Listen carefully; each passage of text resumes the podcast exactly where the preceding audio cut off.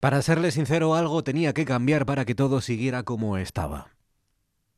Algo tenía que cambiar para que Parque Prín siguiera siendo Parque Prín. Y así ha sido. Como saben, los nuevos dueños del centro comercial han anunciado hoy que cambian el nombre de Intu Asturias para volver al original, al de siempre, Parque Principado. Bueno, uno de esos movimientos lampedusianos, ¿no?, que tanto nos gustan, que tranquilizan, ¿no? Todo vuelve un poco a, a su orden natural. Todo vuelve a estar en orden, el equilibrio vuelve a la fuerza, ya podemos centrarnos, por tanto, en las cuestiones que realmente nos conmueven. El coronavirus, no. El ave, la variante. Porque nuestros representantes, por lo visto, no han tenido tiempo suficiente todavía para consensuar con qué tipo de tren queremos llegar a Madrid, sobre qué vías, con cuántos vagones, con qué menú en la cafetería del convoy. El ave va a llegar a Oviedo y a Gijón, ha dicho hoy el presidente del Principado. Bueno, a Oviedo y a Gijón llegarán los trenes. Esto, esto lo sabemos seguro. La alta velocidad va a ser complicado que llegue hasta la puerta de nuestras casas, al menos, ¿no? Pero, sin embargo, eso es lo que piden Foro, P P y Vox en el Ayuntamiento de Gijón. Y, de hecho, es lo que preguntará Martínez Oblanca en el Congreso de los Diputados, ¿no? Lo que le contestará el Gobierno central no lo sabemos, pero nos lo podemos imaginar. Será algo parecido a lo que ha contestado hoy también Adrián Barbón, que primero vamos a comprobar que llega a Asturias y luego ya veremos cómo continúa la cosa. Primero amarramos que por lo menos llegue y cuando lo veamos aquí ya veremos cómo continúa. Aunque si yo fuera el ministro de Fomento, si yo fuera el señor Ábalos, por ejemplo, también advertiría a los diputados asturianos de, hombre, el riesgo que podría suponer, imaginen, terminar la variante de Pajares, acabar la obra, ¿no? Claro, ¿qué pasaría entonces con ese enorme vacío? ¿Con qué lo íbamos a llenar? ¿De qué nos serviría haber aprendido tanto, ¿no?, sobre ancho internacional, ancho ibérico, intercambiadores, triple hilo, hilo triple, fondos de saco?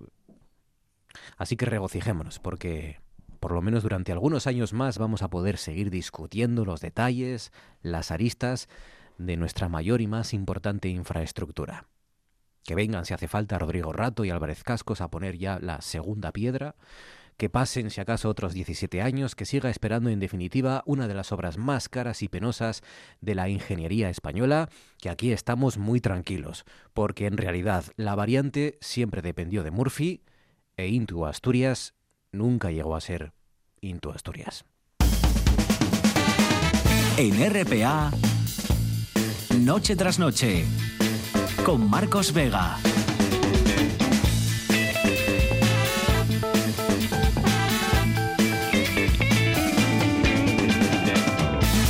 Buenas noches, sean bienvenidos al espectáculo de la radio. Enseguida subimos a las nubes para ver cómo es el nuevo temporal que se acerca a nuestra región. Enseguida escucharemos la exitosa banda sonora de una nueva historia épica medieval que ha compuesto un asturiano o un madrileño afincado en Asturias. Y desde ya pueden ayudarnos, como siempre, a recopilar esta noche algunos de esos nombres populares que, por mucho que lo intenten, no logran cambiar.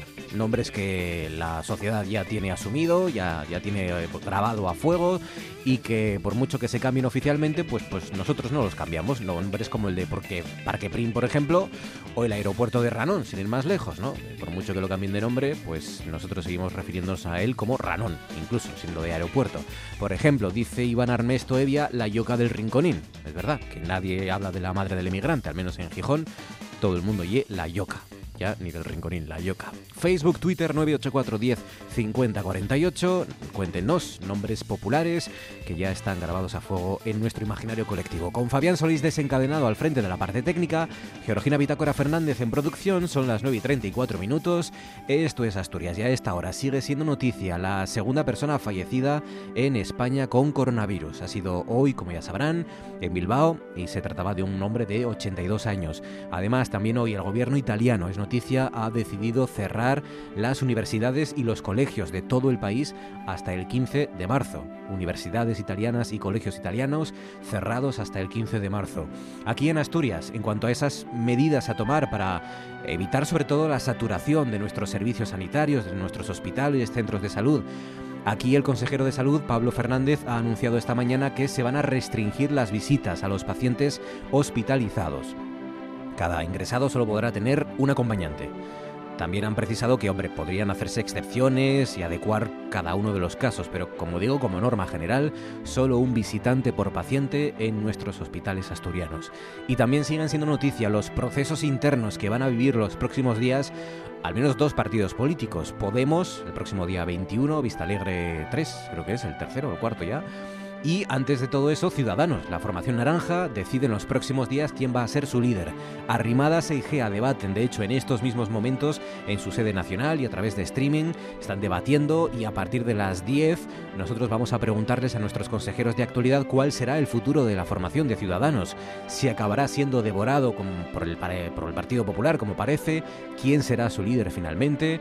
Cuestiones que debatiremos junto al catedrático de Derecho Civil, Ramón Durán, la expresidenta de la Junta General del Principado, Laura González, y el poeta y abogado Diego Asenjo. En Facebook, Noche tras Noche R P A, en Twitter somos arroba N T N R P A y como siempre también pueden encontrarnos llamando al nueve ocho cuatro diez cincuenta cuarenta y ocho y luego marcando el número dos. Cuando les salte el contestador, pues marcan el número dos. Para hablarnos, pues eso, de los nombres. Georgina Fernández, buenas noches. Hola, ¿qué tal? Nombres populares, que, que ya no hay forma de cambiarlos por sí. mucho que, que aparezcan en el, los documentos oficiales, ¿no? Sí. Dice Juan Luis Nepomuceno, en Badajoz hay una calle que siempre se llamó Encarnación, pero popularmente fue bautizada como Calle El Burro. Era la calle famosa por sus casas de lenocinio, si bien lo de El Burro se debe a que pasaban por allí los aguadores, que vendían agua potable a domicilio y que la cargaban en tinajas a bordo de pollinos. Ah. La calle El Burro. Aquí en Oviedo hay un grupo de viviendas que se llama, eh, claro, extraoficialmente, El Tocote. Tocote. Claro, porque eran unas casas que era en tiempos de Franco... Eh, pues eran viviendas sociales y te podían tocar o no. Y entonces la gente era tocote y, y, y ahí le quedó el nombre. Claro. Bueno, de hecho en mi pueblo oficialmente no se llama la Concha de Artedo. Ah, no. La Concha de Artedo es la playa. Ay, madre, descubrimiento. Pero es la Magdalena, claro. La Pero, Magdalena. Claro, A sí. mí si me dices la Magdalena, la Magdalena. Mmm, pienso que es un sitio de, de Avilés. Pues el pueblo es la Magdalena. Lo que pasa es que el final es la Concha de Artedo. Es, todos lo conocemos como la Concha de Artedo, ¿no? Bueno, la Concha Artedo, más sin el D, lo conozco bueno, yo. Concha Artedo, sí. Tú lo conoces como la Concha Artedo. Yo me suena a la Concha pues Artedo. La Concha, el, la, los, Ay, pueblo ahora se cambia. Sí, exacto. Lo cambiamos si hace falta. Lo cambiamos. Eh, yo me acuerdo, a raíz de lo que dice Juan Luis Nepomuceno con la calle del Burro, me acuerdo de lo que contó aquí Casillas con esto del cambio de calles, de una calle, no recuerdo dónde, igual era un chiste y no, no, no existe tal, pero era muy interesante, muy gracioso, muy simpático, que había una calle que era calle Alfonso décimo y antes se llamaba calle El Burro. Y entonces, eh, claro, cuando el cartero decía, pues ponía calle de Alfonso décimo el Sabio, antes El Burro.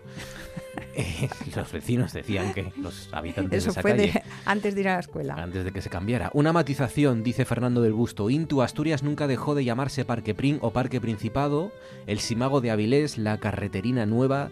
Tocarate o Tocote, aunque solo los que cumplen una edad usan ya esos nombres en Avilés.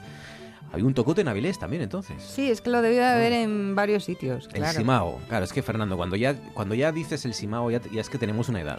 Ay, el Simao. Cuando quedabas con los amigos en el, enfrente del Simago de Avilés. El Simago de Avilés, ¿cuántos tesoros había allí? Está por donde el Prica, cuando le dices a alguien, ¿dónde queda eso? ¿Está por donde, estaba el, donde está el Prica? Pues, ah, sí, sí, sí, ya. ya te delatas.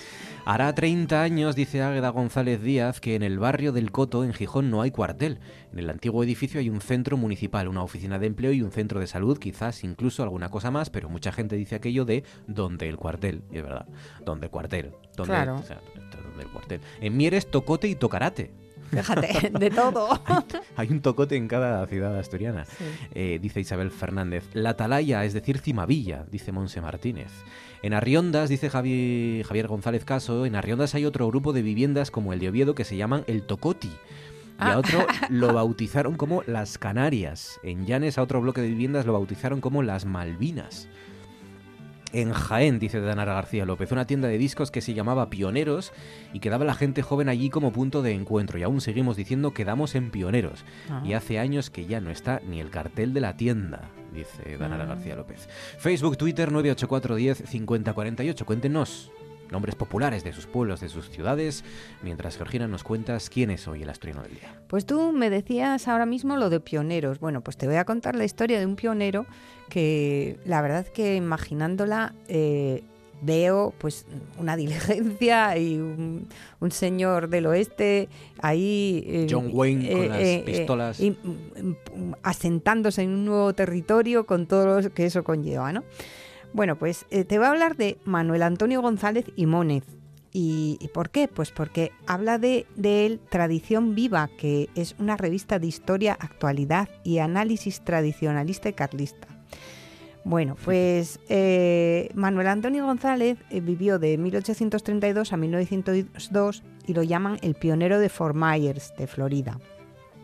Había nacido eh, el veinticuatro de noviembre de mil ochocientos treinta y dos en un pueblo de Piloña y eh, con catorce años, provinos, eh, todos estos viajaban a estas edades porque no tenían aquí nada que comer, ¿no? Entonces, a los catorce años dejó Asturias para trasladarse a la que entonces todavía era colonia española de Cuba. Eh, el viaje lo hizo con otros jóvenes asturianos, entre ellos su primo Sergio de la Vega. Y, y el viaje no estuvo mm, libre de dificultades porque el barco en el que navegaban se estrelló contra un arrecife cerca de las costas de La Habana. Uh-huh. Bueno, allí estuvo eh, en Cuba Manuel durante unos años y luego cuando reunió cierto dinero se estableció en Cayo Oeste, que hoy es Cayo Hueso, que es una zona de la Florida que entonces, en aquellos años, era de, de Cuba, era territorio uh-huh. cubano. Ya entonces él tenía un barco con el que abastecía los puestos militares estadounidenses de Florida y eh, luego, cuatro años más tarde, le concedieron la nacionalidad norteamericana. Contrajo un matrimonio con Edalina Weatherford, eh, que era de las Bahamas, y eh, Manuel Antonio González fue el primer colono de, For, el colono de Fort Myers, eh, que estaba al suroeste de, de la Florida. Se instaló allí con su hijo, su cuñado y un amigo y sus, bueno, y sus mujeres, ¿no? Eh, abandonaron eh, Cayo Oeste y se instalaron sobre esta... Eh, era una especie de fuerte que estaba abandonado porque se había us- usado en, en algunos tiempos por militares, pero estaba abandonado, pero tenía hasta cincuenta y siete locales, bueno, en mal estado, pero bueno, ellos los recuperaron, entre viviendas, establos, barracones, un hospital incluso.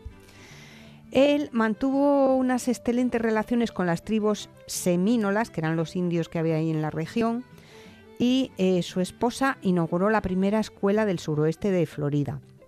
Luego eh, resulta que Estados Unidos quiso de nuevo uh, utilizar aquel fuerte de Fort Brooke y, y entonces mmm, González y su familia tu, obtuvieron ciento sesenta acres a cambio de, a, de abandonar esto, sí. Fort Myers. Eh, bueno, él falleció en mil novecientos dos y gran parte del terreno que era, había sido propiedad de este asturiano pasó posteriormente a ser posesión del inventor Thomas Edison y del empresario uh, Henry, del automóvil Henry Ford.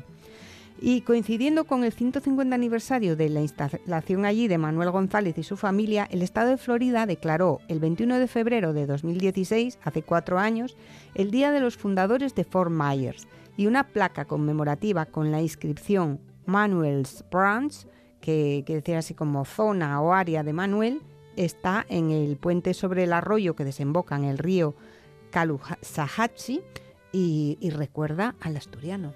diecisiete minutos quedan para llegar a las diez. A esta hora damos un paseo por las nubes.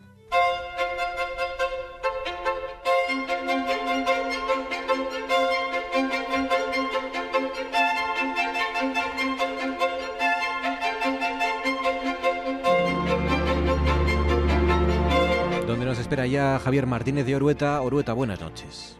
Hola, buenas noches, Marcos. ¿Qué tal, Javier? ¿Qué tal las fotos hoy? Bien, ¿no? Te, has, te Oye, quejarás de nubes estos sí. días. La, la verdad que días como los de hoy, o sea, son excepcionales y, y muy buenos para salir a observar a, afuera toda la combinación de nubes que se puede dar en nuestros cielos. Así que, bueno, la verdad que bastante contento por cómo se dio la, la mañana. Altas, bajas, espesas, de todo, de, en forma de fibras, de cabellos humanos, ¿no?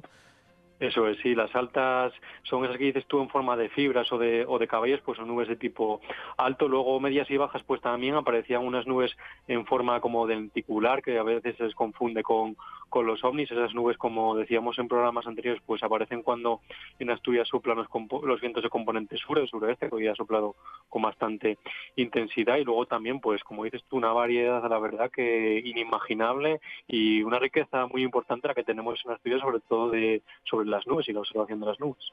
Bueno, cuéntame, ¿cuándo va a acabar esta especie de montaña rusa en la que vivimos instalados? De un día con muy buen tiempo, como el de hoy, mañana otra vez malo, lluvia... Pues sí.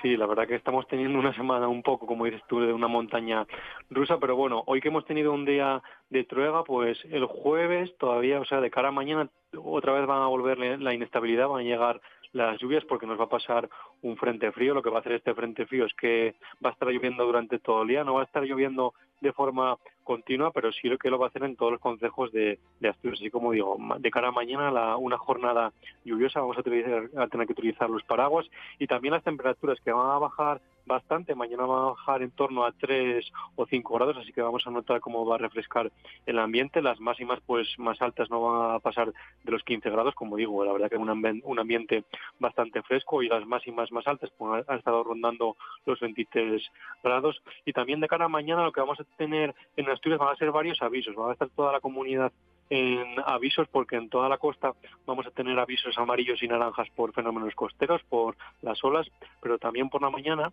en todo el interior de Asturias vamos a tener el aviso amarillo por el viento, que va a soplar con mucha intensidad, y se espera que las rachas lleguen hasta los noventa kilómetros por hora. Así que como es de cara a mañana, yo creo que va a ser una jornada desapacible. Digamos que la noticia buena, entre comillas, es que no va a estar lloviendo durante todo el día de forma continua, pero en todos los concejos vamos a tener esa presencia de, de la lluvia. Bueno, mañana otra vez malo, y el viernes continúa, cambia otra vez. Sí. La verdad que el viernes continúa, y de forma más acusada, porque va a ser una jornada invernal, van a bajar todavía aún más las temperaturas. Es más, de, de, de las temperaturas que se han registrado hoy a las que se van a registrar el viernes, podremos notar una diferencia de hasta diez grados, es decir, hoy en Oviedo hemos alcanzado una máxima de veintiuno, pues el viernes está previsto que alcancemos en Oviedo una máxima de diez grados, y la nieve, que va a bajar todavía aún más. El viernes vamos a tener una cota de novecientos metros, y como digo, también una jornada lluviosa de invierno, pero bueno, es digamos un paréntesis, porque de cara al fin de semana ya hay buenas noticias, y parece que nos va a dar una tregua para poder disfrutarlo. Cuídate, Orueta, gracias y hasta mañana, un abrazo. Gracias, un abrazo, hasta mañana. Escuchen esto.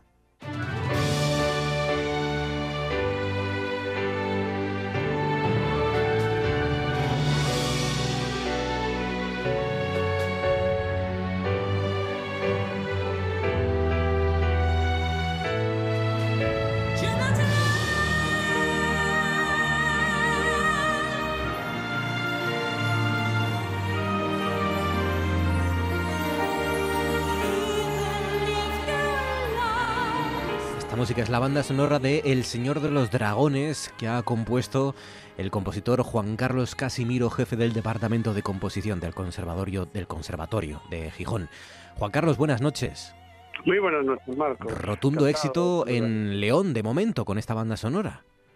Sí, ya llevamos eh, trece, trece sesiones con lleno absoluto, incluso en Madrid. El año pasado estuvimos también en Madrid. Y bueno, eh, estamos encantados, ¿no? Sorprendidos, pero encantados de que esté gustando tanto, ¿no? Esta fantasía medieval. Uh-huh. Cuéntanos qué es El Señor de los Dragones. Es efectivamente una, una historia de la que parece ya estamos acostumbrados, ¿no? El Señor de los Anillos, Juego de Tronos, eh, fantasía, ambientada en la Edad Media, que es verdad que da mucho juego para eso también. Sí, esto es, una, es un proyecto educativo, en cierto modo, que se le ocurrió a una excompañera mía, Lourdes Fernández de Amazares, que fue profesora del Conservatorio aquí de Gijón y, y ahora está en León. Y, y bueno, pues ella, para motivar a los chavales, lo, lo que hacía era montar espectáculos y, y bueno, empezó haciendo pues eh, Harry Potter, en fin, eh, Star Wars, ¿no? Pero me, siempre me llamaba para que hiciera los arreglos. Entonces un día ya les dije, oye, ¿y por qué no, por qué no damos un pasito más allá, ¿no? Y, y hacemos algo o, original, que, que sea una parte integrante, pues eh, para los chavales, el hacer todo el espectáculo entero, ¿no? Desde la composición de la obra, el, el libreto, los, los, el escenario, todo, ¿no? Entonces nos, nos eh, eh, digamos, asumimos el reto y, bueno, pues hay un montón de gente que, que estuvo colaborando, eh, tanto gente del conservatorio como de fuera, padres, eh, alumnos y, y hasta ahora. Eh, un exitazo, la verdad, que tremendo. A una música clásica, música instrumental, voces en directo, teatro, danza, todo eso, ¿no? Que, que bueno, que está llenando las representaciones en nueve, en León y también en Madrid. Se agotaron las localidades en todas las sesiones. Sí, sí, sí, sí, sí agotamos las localidades, ¿no? Bueno, yo creo que, el, a ver, la mezcla, la mezcla eh, Ana Rocío Madruga y Vanessa Hernández, que fueron las dos profesoras que hicieron el texto y que también participan actuando, pues hacen una historia muy bonita para los niños. De hecho, un montón de niños quedaron con los ojos, eh, vamos, eh, abiertos, ¿no? De par en par, porque eh, aparte hay una, una imagen de un dragón que, que aparece en la escena de una manera impactante, ¿no? Que echa humo. Y bueno, pues la verdad es que a los niños les sobrecoge, ¿no? Que la, la experiencia con un montón de colorido en la escena, ¿no? Luego, aparte de que la, la, los chavales lo han, lo han tocado muy bien, uh-huh. Hay un coro fantástico de León, que es el, el coro que lo dirige Ruth Marcos, Andrés, que es, eh, ella fue eh, coach, ¿no? de, de la voz, y el coro es el, el Lions Black Rose. Entonces, hay un gran trabajo por parte de todos los especialistas. También tenemos coreografía y, y, y danza con sí. Susana Marván y María Eugenia Nonido. O sea, quiero decir que hay un montón de personas que, que trabajaron y, y, mm. y es muy visual, es muy... En, muy, muy apetecible para en, los niños. En ¿no? El Señor de los Dragones aparecen elfos, aparecen dragones, humanos, druidas. Eh, el hecho de vivir ya desde hace muchos años en Gijón, Juan Carlos, eh, sí. ¿sirve para inspirarte? ¿Sirve para inspirarse uno en, en, en, en algo así, en una fantasía medieval? Sí, a mí me sirven muchas cosas para inspirarme, ¿no? Gijón eh, y en para... Asturias, que parece que también tenemos un paisaje dado a ello, ¿no? Bueno, yo había hecho un trabajo previo, que lo tengo ahí en, en la recámara, ¿no? Que es una, una ópera que se llama Saelia y que está basada en, en verdad. O sea, no está en estos eh, personajes que no son asturianos, eh, pero sí que está basado en otros personajes asturianos eh, cien por cien, ¿no? Como lo, el Trasgo, la, la Sana... Y, y bueno, ya tenía experiencia de trabajar esto, ¿no? En esta ópera. Luego aquí, pues era un poco coger y, y adaptar, ¿no? Las ideas musicales, mmm, eh, adecuarlas, también trabajándolo como si fuera un poco música de cine, ¿no? Uh-huh. Y, y, y el resultado, pues ahí está. Pues nada. Eh, ¿Vamos a poder ver El Señor de los Dragones aquí en Asturias? Bueno, eso ya, ya no depende de mí. Yo lo propuse, lo propuse en el conservatorio de aquí de Gijón y bueno, este año no, no tocaba porque bueno, era complicado, ¿no? El hacer el montaje, pero vamos, que no depende de mí, depende de las instituciones que quieran. Eh, hemos tenido, hemos tenido la, la, el apoyo allí de, de asociaciones. Eh, pues como son Aurin y Juan Soñador, ¿no? O Aerei, sí. Que son eh, asociaciones para la defensa de, de los niños, ¿no? Y de, y de protección, para darles eh, alternativas a esa gente que está en, en estado de exclusión social. Y entonces, bueno, esto tiene más bien un fin, aparte de pedagógico, tiene un fin benéfico, ¿no? Entonces, eh, si encontrásemos una, una posibilidad de financiarlo todo con alguna asociación que quisiera sumarse, como allí en León, que se volcaron, las tres asociaciones se volcaron, pues, pues sería mucho más fácil, ¿no? A ver, jefe del Departamento de Composición del Conservatorio de Gijón, Juan Carlos Casimiro, y autor de la banda sonora de El Señor de los Dragones. Juan Carlos, gracias y enhorabuena. Un saludo. Un saludo. Muchas gracias a vosotros.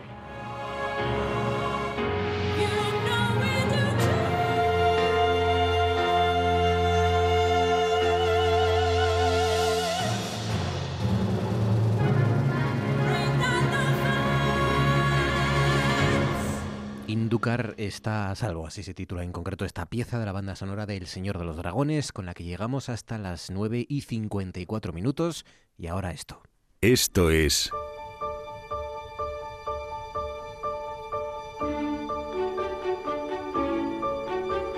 Noche tras noche.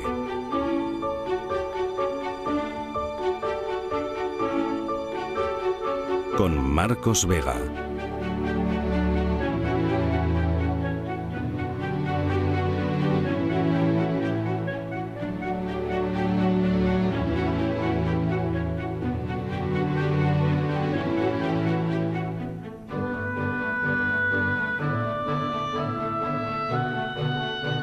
Hoy encendemos la luz de nuestra luciérnaga para, para unos bichos.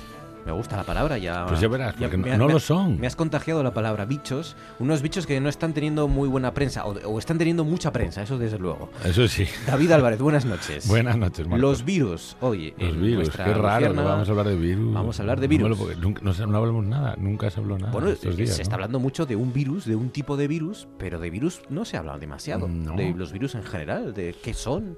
¿Son seres vivos los Por ejemplo, virus? Eso, a lo mejor no son ni bichos. ¿No son pues, bichos los virus? Aunque no te lo creas, no está claro, no está claro. De hecho, hay bastante controversia con eso. Porque yo me acuerdo que cuando yo lo estudié, lo estudiabas como seres vivos, pero luego, si miras, lo primero que hay que saber es qué características o qué es un ser vivo, que no es muy fácil de, de definir. Claro. Por eso no es, no es que sea fácil de definir, es que no es fácil encajar al virus como un ser vivo, ¿no? Pero un ser vivo en general es cualquier organismo complejo, pues que nace, crece, eh, se relaciona, que relacionarse es pues interaccionar con el medio, responder a, esas, a, a eso que, que, que ve en el medio, que percibe, que metaboliza. Metaboliza es eh, que coge nutrientes del medio y los transforma en energía o en, y los usa en sus actividades rutinarias, digamos, ¿no? Y después pues, se reproduce y muere, ¿no? Entonces el virus en sí, si miramos todas estas características, pues es difícil de encajar porque no cumple muchas de las características, empezando por eso, porque no tiene un metabolismo. No metaboliza el virus. No, el, el, el virus, es curioso, un virus es un, un patógeno, es un patógeno que por sí mismo no podría vivir, necesita de otros organismos. De hecho, básicamente un virus lo que es es una, una cápsula, una cajita de proteína que tiene D N A o R N A, o ese material genético en su interior. Y que por sí mismo no es capaz de replicarse. De ahí vienen las enfermedades y todo esto que estamos viendo estos días, ¿no? De hecho, lo que hace es penetrar en el cuerpo, se pega, por, tiene, tiene una afinidad, eh, a ver, es que no sé cómo explicártelo fácilmente, o sea, bueno, a la membrana. El parasitismo, claro. Sí, pero no es realmente un parásito, no es que es, es más, es un paso más allá o más acá, depende cómo lo veas. Lo que hace es acoplarse a, una, a, a las membranas, tiene una afinidad por las proteínas que tiene en la, en la cápsula. La célula lo que hace es eh, evaginarlo, se lo mete hacia adentro y una vez que está dentro de la célula, libera ese material genético que luego entra en el núcleo de la célula y ahí es donde empieza a trabajar. Lo que hace es combinarse con el D N A de la, de la célula uh-huh. y utiliza sus pro- el propio metabolismo de la célula para replicarse. Entonces él por sí mismo no es capaz, es, ya te digo, es una envoltura de, de material genético, ¿no? Lo que sí sabemos es que es muy pequeño. Es muy pequeño. Muy pequeño muy, hasta muy el punto pequeño. De que ni siquiera con un microscopio normal se podría ver. No, no, no. no Hay que usar uno de esos ópticos un, que micro, usáis. No, no, un microscopio electrónico. El microscopio electrónico. óptico el microscopio óptico es el que... El microscopio óptico lo que te hace básicamente es aumentar, aumentar claro. mediante lentes y utilizas luz visible. Lo que se utiliza para ver los virus y hasta entonces, hasta que se sabía que había algo, pero no se habían visto, no se había visto estos dibujos, estas estructuras que vemos ahora con esas capsulitas, con las pinchitos y todo esto, ¿no? Eso se vio gracias al microscopio electrónico. El microscopio electrónico realmente lo que te hace es bombardear una superficie con electrones, imagínate el tamaño de un electrón, y de esa forma de reflejarse lo que nos da es una imagen de la estructura de él, pero no, no lo vemos por una lente, es, otra, es otro tipo de tecnología distinta. Es muchísimo más pequeño que una bacteria, que la bacteria sí que estamos más acostumbrados, pero cientos de veces más pequeño que una bacteria. No es una bacteria, porque las bacterias ya sabemos no que convivimos con ellas, tenemos millones bacterias, de bacterias. Claro, bacterias, hay, eso es una cosa que hay mucha confusión, por ejemplo, a la hora... Tú todavía se oye, ¿no? Gente que tiene una gripe y le dice, pues, le, le dieron antibióticos. Eso es un, es un absurdo. Un antibiótico es una, un producto que sirve para matar o para luchar contra las bacterias. No funciona contra los virus. Contra los virus se utilizan antivirales. Una bacteria, como dices, una bacteria sí que es claramente un ser vivo porque sí que se reproduce, se, se reproduce normalmente por bipartición, se parte en dos, tiene su propio metabolismo, tiene su núcleo, tiene todo. Tiene todas esas estructuras, evidentemente es muy pequeña, es un individuo unicelular, pero que funciona claramente, tiene todos estos, todos estos procesos que dijimos antes que tienen los seres vivos, metaboliza, y de hecho la forma de enfermar que tenemos nosotros varía completamente de, lo, de una enfermedad por una bacteria y, un, y, una, y una enfermedad por un virus, ¿no? Porque nosotros enfermamos por las bacterias por los productos, por los metabolitos, esos las, los, los desperdicios del metabolismo, digamos, de las bacterias. Los metabolitos de las bacterias es lo que hace que nosotros enfermemos. Uh-huh. Mientras que el virus... Es el, no es el tiene, organismo en claro, sí. Es el organismo que lo que hace al infectar la célula, la célula lo que hace es empieza a replicar copias de ese virus y luego se rompe la célula y salen esos virus al exterior y siguen en una cadena. Entonces lo que produce es una ruptura de esas células y una enfermedad completamente distinta. La gripe normal es una enfermedad vírica, los herpes ah. son virus, pero las otras enfermedades producía, las enfermedades se pueden producir por muchísimos patógenos, por virus, por, por bacterias, por hongos... O sea, que las bacterias sí que estarían más cerca de lo que definiste antes como un organismo no. vivo, ¿no? Una Son, bacteria es un organismo vivo, un sin organismo ninguna vivo, duda. Los virus ya no tanto. Y los virus, es lo que te digo, están ahí, ahí, porque... Sí, me acuerdo que se estudiaba, parece ser, ¿no? Imagínate, todo, cumpliría algunos requisitos de los seres vivos, pero por la otra parte, ya te digo, no puede, él mismo, claro. no puede por sí mismo ni metabolizar, ni reproducirse. Hablando de curar... Las vacunas, las vacunas no curan, las vacunas avisan claro. a las células, ¿no? Claro, una vacuna, a ver, una vacuna, o sea, una, una cosa es eh, un medicamento que tomas cuando ya estás infectado para curar esa infección que tienes, y una vacuna lo que haces es, tú, tú lo que se hace es inyectar, te inyectan, pues, o virus o bacterias, están atenuados, están atenuados que no, no son, digamos, excesivamente, sí que te pueden producir una, una cierta reacción, pero lo que hace es avisar al cuerpo para que produzca anticuerpos, en ese caso, contra las bacterias, por ejemplo. contra uno, uno, Vamos, a activar el sistema inmune de nuestro propio cuerpo para que luche con eso y para que crea una resistencia. De forma que cuando tú, pues, a posteriori, tengas una enfermedad o tengas eso, una enfermedad vírica o bacteriana o lo que sea, pues tú ya tengas esas defensas en el cuerpo y para responder contra eso. Los virus, por ejemplo, tienen unas fortalezas y otras y otros problemas, ¿no? Las fortalezas, por ejemplo, es que cambian muy rápido, mutan, que se dice, claro, ¿no? Claro, a ver, eh, al ser una, una... Por eso, por ejemplo, cuando, cuando te vacunan de la, de, la, de la gripe, te tienen que vacunar todos los años. La, la gripe muta, cambia continuamente el virus. Tiene muy pocos genes y tiene una facilidad y una tasa de mutación, por una parte, muy grande, con lo cual... Si tú tienes, si por ejemplo nosotros tenemos una pequeña mutación en un gen, prácticamente a toda nuestra estructura nos va a afectar. Si eres un organismo muy pequeño, un mínimo cambio puede hacer que se cam- que cambie completamente. Cambia esa envoltura proteica, cambia todo, lo, todo el organismo en sí, ¿no? Entonces, por una parte, cambian porque mutan, porque tienes mutaciones, y también cambian porque recombinan. Recombinan es otra cosa, es otra palabra, es casi para contarlo así. A ver, tú cuando, por ejemplo, imagínate que tienes una infección de varias cepas de un virus en una célula, ¿no? Sí. O sea, te entran a hacer lo que decía, lo que hace, lo que hace el virus, se pega, la célula lo fagocita, luego cuando está dentro libera ese material genético, ese material genético entra en el núcleo de la célula, se solapa esos genes, utiliza el metabolismo de las células para reproducirse. Si varios virus, por ejemplo, infectan, lo que puede ser es que ese material genético de ambos virus se recombina, se junta, se mezcla y puede aparecer otro virus completamente distinto. Entonces esa capacidad, esa elevada capacidad de mutación que tiene y de, y de, de alterarse, de cambiar, hace por eso que, que una vacuna te pueda valer para la cepa de este año, para la del año que viene a lo mejor no te vale. Yeah. Entonces por eso nos vacunamos todos los años, o se recomienda sobre todo a los grupos de riesgo, a los grupos que son más, más sensibles o que tienen ya problemas, patologías previas, que es lo que está ocurriendo ahora con el coronavirus, ¿no? Que la gente normalmente que está más afectada o que realmente llega a ser crónica es porque lo que hace es ellas, personas que tienen las que son mayores o que tienen alguna patología previa y que tienen el sistema inmunitario muy bajo, pues tienen muchas más posibilidades de que se cronifique y que, y que sea un caso grave, ¿no? Sus fortalezas que pueden cambiar y cambian muy rápido. La vulnerabilidad eh, es que no viven mucho tiempo fuera del huésped, los virus. No, no, no, no necesitan huésped. Ya te digo, como los virus no tienen esa capacidad de vivir por sí solos, no tienen esa capacidad de metabolizar, no tienen esa capacidad de, de interactuar si no es aprovechándose de, de, de, de nuestras células o de las células de cualquier otro organismo vivo siempre, ¿no? Entonces lo que tienen claro es que no permanece mucho tiempo fuera y por eso es tan importante lo que está diciendo estos días, lo de la profilaxis, lo de lavarse bien las manos y, y, y básicamente es eso, las superficies que toca pues no permanecen, no, no te van a aparecer encima de esta mesa durante tres días.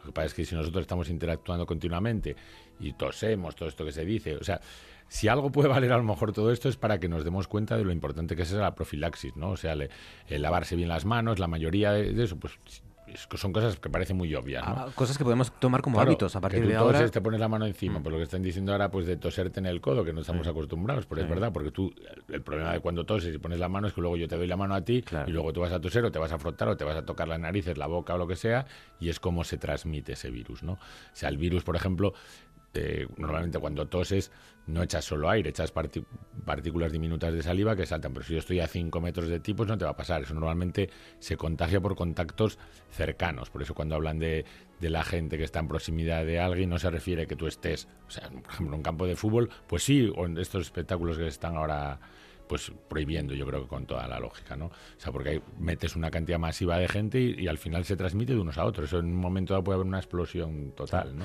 Oye, David, eh, ¿es verdad que algunos virus se usan para curar? Sí, sí, sí, sí. Precisamente por estas, por estas facultades que tienen los virus, los virus realmente te digo, son, como, son como un mecanismo de transporte de material genético, ¿no? Tú transportas eso, material genético de...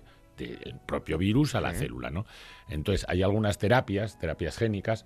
O sea, tú imagínate lo complicado que es ya esto, pues una ciencia Blade Runner total, ¿no? Sí. O sea, basándose en esta capacidad que tienen los virus de infectar y de penetrar en las células, lo que se hace es coger una, una especie de virus, un tipo de virus, no todos los virus son iguales, muchos virus, hay virus que tienen A D N, otros que tienen A R N, o sea, de, de doble, doble hélice, una, bueno, cosas más complicadas no de hablar ahora.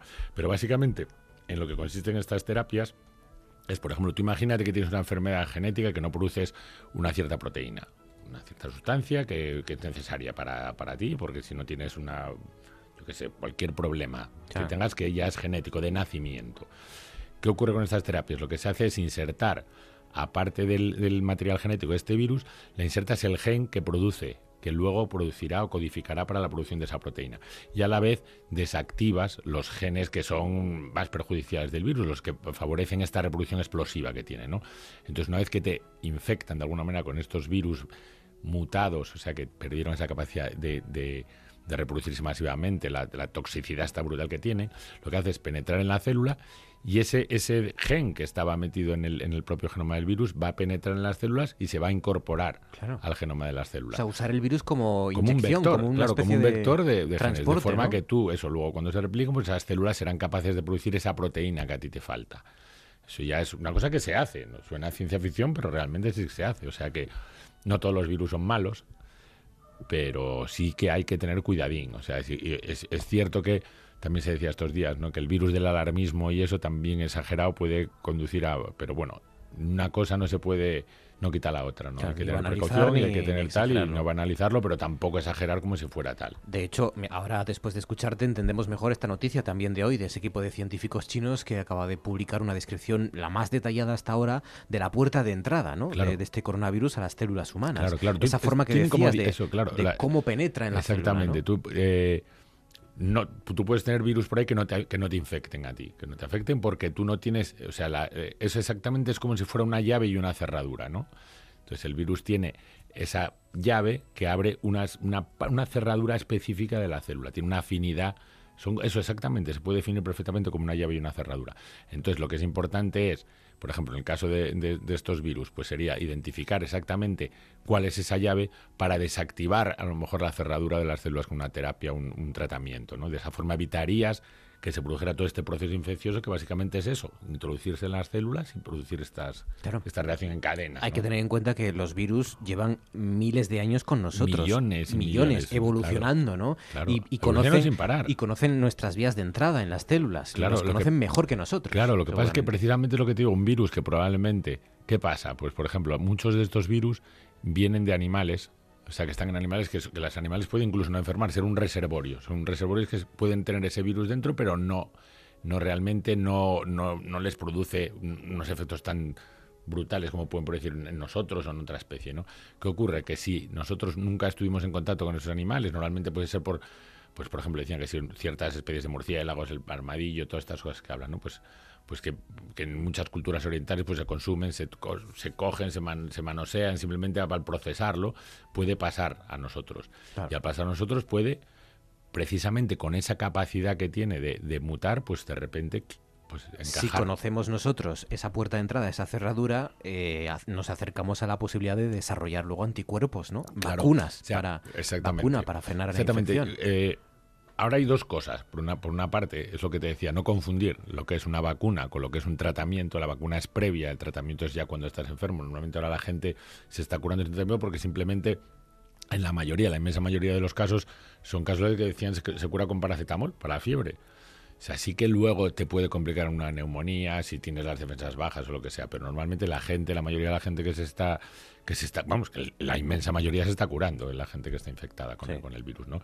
Y el tratamiento es eso, básicamente paracetamol, o sea, para los dolores y para la fiebre y para tal. Por cierto, y para ver el tamaño, eh, este estudio, este trabajo que se ha publicado hoy en Science, eh, está en escalas de dos coma nueve armstrongs, Armstrong. que no sé lo guille, pero aquí pone diez mil millonésimas de metro. Pues exactamente. Es el equivalente, o sea, a diez. Es una medida que se hace para medir eso, partículas mi, mucho más que microscópicas. O sea, no, no te lo puedes imaginar, porque no, no nos lo podemos imaginar en nuestra escala. Claro. Yo tengo un microscopio óptico, no ves nada, ni un puntito, no verías absolutamente nada. Es cientos de veces más pequeño que una bacteria. Hay bacterias también muy pequeñas, pero las bacterias sí que con unas tinciones las puedes ver al microscopio óptico. El virus no.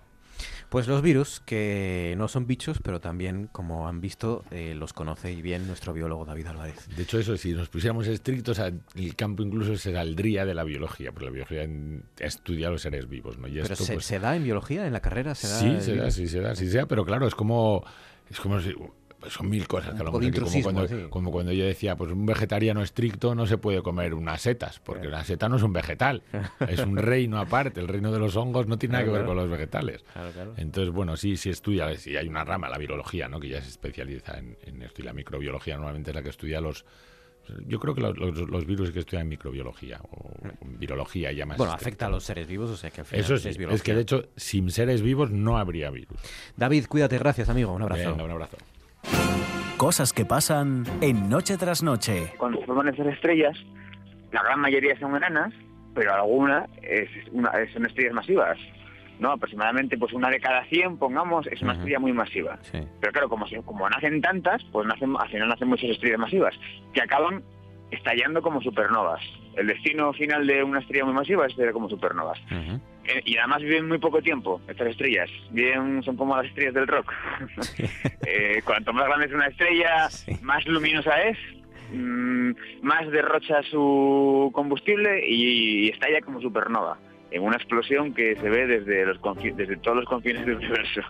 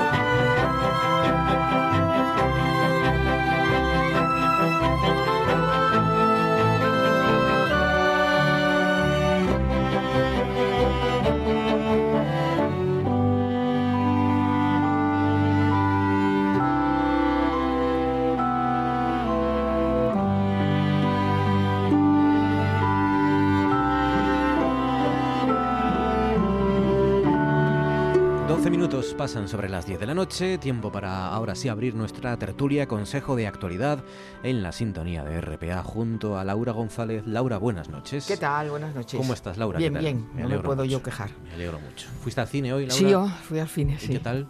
Bueno, fui a ver una película que a mí me gustó mucho, pero no sé si a todo el mundo le puede gustar, o sea, que, que se llama Especial, es, es francesa, el actor principal es Víctor Cassel, Vicente Cassel. Ah, sí. Y ya comentaba yo antes que es la primera vez que veo a Vicente Cassel no hacer de malo. ¿Verdad? Hace de muy sí. bueno aquí en la película, ¿no? Sí, sí. Es una película muy guapa. A mí me gustó mucho. Eh, me lo parece a mí, viendo el cartel, ¿eh? no, no he leído nada, sí. me lo parece a mí, es una especie de Intocable, eh, aquella comedia también, bueno, drama, comedia eh, Esta es más dura. Más dura, ¿no? Sí, es sobre, efectivamente, niños que no los quieren en algún lado y si los tienen en algún lado los tienen atados, ¿no? Uh-huh. Son dos amigos, ¿no? Que dos amigos, un musulmán y un judío. Y que crean una O N G para, para sí. niños autistas. Sí. ¿No? Interesante. Me gustó mucho. Especiales. Pues nada, le ha gustado a Laura. Pues entonces eso está... Aunque advierto que puede no gustar a todo el mundo. ¿Pero por qué? ¿Por la dureza dices? ¿O? Sí, no, bueno, porque es un tipo de película que no es, no es tan fácil, ¿no? Ah. Diego Asenjo, buenas noches. Buenas noches. Tenemos Batmóvil nuevo, hablando de cine. Tenemos Batmóvil, ¿lo has visto? Sí, señor. Sí, sí, lo he visto, lo he visto. Pues es he última visto... hora esto. La... Sí, ya, pero es que yo estoy al tanto de todo. Madre mía. Ya lo vi, imágenes oficiales del rodaje de The Batman, que es la el, el enésimo reboot del personaje, eh, dirigido por Matt, Matt Reeves, y ha sacado tres fotos, creo que son, tres o cuatro, de, del Batmóvil sobre todo, y de, y de Batman como ya con su traje. Qué difícil es sorprenderte a ti, ¿eh? Yo iba a decir, me la estaba guardando y decir, pues ya... Voy a, ya le he pillado, no, va, voy a pisarle la... No, no, lo vi, lo vi. No me ha gustado nada, pero lo vi. No me gusta el diseño del, del Batmóvil. No, pero... es nuestro Batmóvil, nos lo han cambiado, ¿qué sí. es esto? Ya no, no nos pueden sí, hacer sí, es un coche cosas. Tuneado, es como si fuera de sí. carreras en Castellón, una cosa muy extraña. ¿Y Robert Pero, Pattinson como Batman, esto ya que lo hemos digerido esto eh, o qué? Yo le voy a dar una oportunidad, sí, sí. aunque, aunque tampoco me gusta nada el traje que lleva, porque va ahí como con unas solapas hacia arriba, es como si fuera también... Eh, John Travolta en gris, sí. va con una cosa extraña en sí, la como capa. Como alerones, sí, como una especie de... No son hombreras, pero son como... Yo leí que en un momento determinado era el hombre más atractivo del mundo y a mí nunca me pareció atractivo, jamás. Es verdad. Nada, sí. en absoluto. Pero esto yo creo, que es, yo creo que es muy, muy aleatorio lo del hombre más atractivo del mundo. ¿Eh? Sí, porque yo vuelvo a George Clooney, que está más sí, clásico. Y... Sí, sí, sí, sí. y que yo un paisano además, Laura. Este... Claro. Todavía tiene que, tiene que tomar mucha fabada Robert sí, Pattinson. Pues a la película le voy a dar una, una oportunidad porque parece que se va a centrar en un aspecto del personaje que no ha aparecido en el resto de películas de Batman, que es su lado detectivesco. Eh, Batman eh, en los cómics es conocido como el mejor detective del mundo. Es una especie de Sherlock Holmes, pero eh, de superhéroes. Y en los cines nunca se ha visto ese, ese lado de él. Y en cambio en esta película, o en estas nuevas películas, que en principio serán dos o tres, parece que sí que van a explorar un poco esa vertiente del personaje. Y espera, porque está Jeffrey Wright, que es, eh, que es el negro de, de Westworld, por ejemplo. Uh-huh. Y pero está Paul Dano también, que supongo que era de malo, porque también suele hacer papeles así... No sé qué personajes va... Sé que va a estar, pues, de malos estará Enigma, creo que es uno de esos malos pues que igual aparecerá. Es Paul Dano, entonces. Y Catwoman también estaba ya anunciada quién iba a ser la actriz, que no recuerdo ahora. Zoe Kravitz, que Exacto, la hija debe de ser la hija del, del, de sí, sí, Lenny sí. Kravitz. Sí. Muy bien. Eh, Ramón Durán, buenas noches. Bueno, después de este repaso al zoológico, no sé yo si tengo algo que añadir, vamos, porque me dejáis sí, asombrado. Sí, sí, Luego no me extraña que cambie tanto el tiempo, claro, es que... Murciélagos, gatos... Entre eh... el coronavirus, el cambio de tiempo, sí. todo esto es una cosa claro, tremenda. Es que en estas tertulias, Ramón, si te fijas, hay sí. muchos aficionados al cómic, sí, sí. muchos aficionados a los héroes. Estás tú, está Luis, el de la Boda Asturias, sí. está... Bueno, Javier, ya no digo nada, los el fanático de los cómics y tal. Sí, sí. Entonces, mucho aficionado, incluido sí. Marcos. Sí. Me gusta, ¿Eh? me rodeo de frikis. Me rodeo sí, de sí, sí, sí, sí. Es que a ti te va la marcha. No preguntas como de memoria. No, no. Bueno, entonces, ¿cerramos la universidad o no, Ramón? De momento, todavía no, ¿no? Eh, eh, de ningún modo creo que se cierre la universidad. Cuidado, porque en Italia ya ah. se han lanzado ahí. Por eso lo digo. Sí. Hasta el quince de marzo. Lo que ocurre es que a mí, a mí parece que detrás de toda la crisis del coronavirus eh, hay una cierta percepción de una realidad trucada. Eh, yo lo lamento, eh, no me creo de ningún modo que descubran en marzo que el trece de febrero murió de coronavirus eh, un sujeto en Valencia. Yo no me lo creo. Eh, ¿A quién se le ocurre eh, que van a hacer ahora autopsias eh, casi retroactivas? Hombre, porque para cambió el protocolo, ¿no? Y, eh, ya, y lo que ocurre es que y... igual se sabía, eh, se tenía ahí, no se quiso causar estupor o temor o miedo, y más o menos se cubrió. Se dijo, el coronavirus jamás infectará a niños, ya llevamos tres en España. Eh, eh, bueno, aquí no hay ningún problema. El País Vasco, doscientos cincuenta médicos en cuarentena. A ver, no es tan grave, creo yo, sinceramente lo creo, salvo para un sectores de población muy determinados. Pero creo que no se está aplicando, eh, no nos están contando una política adecuada de decir la verdad. Porque si no, estas cosas creo yo que no pasarían. De la noche a la mañana no puede ocurrir esto tal y como está, ¿no?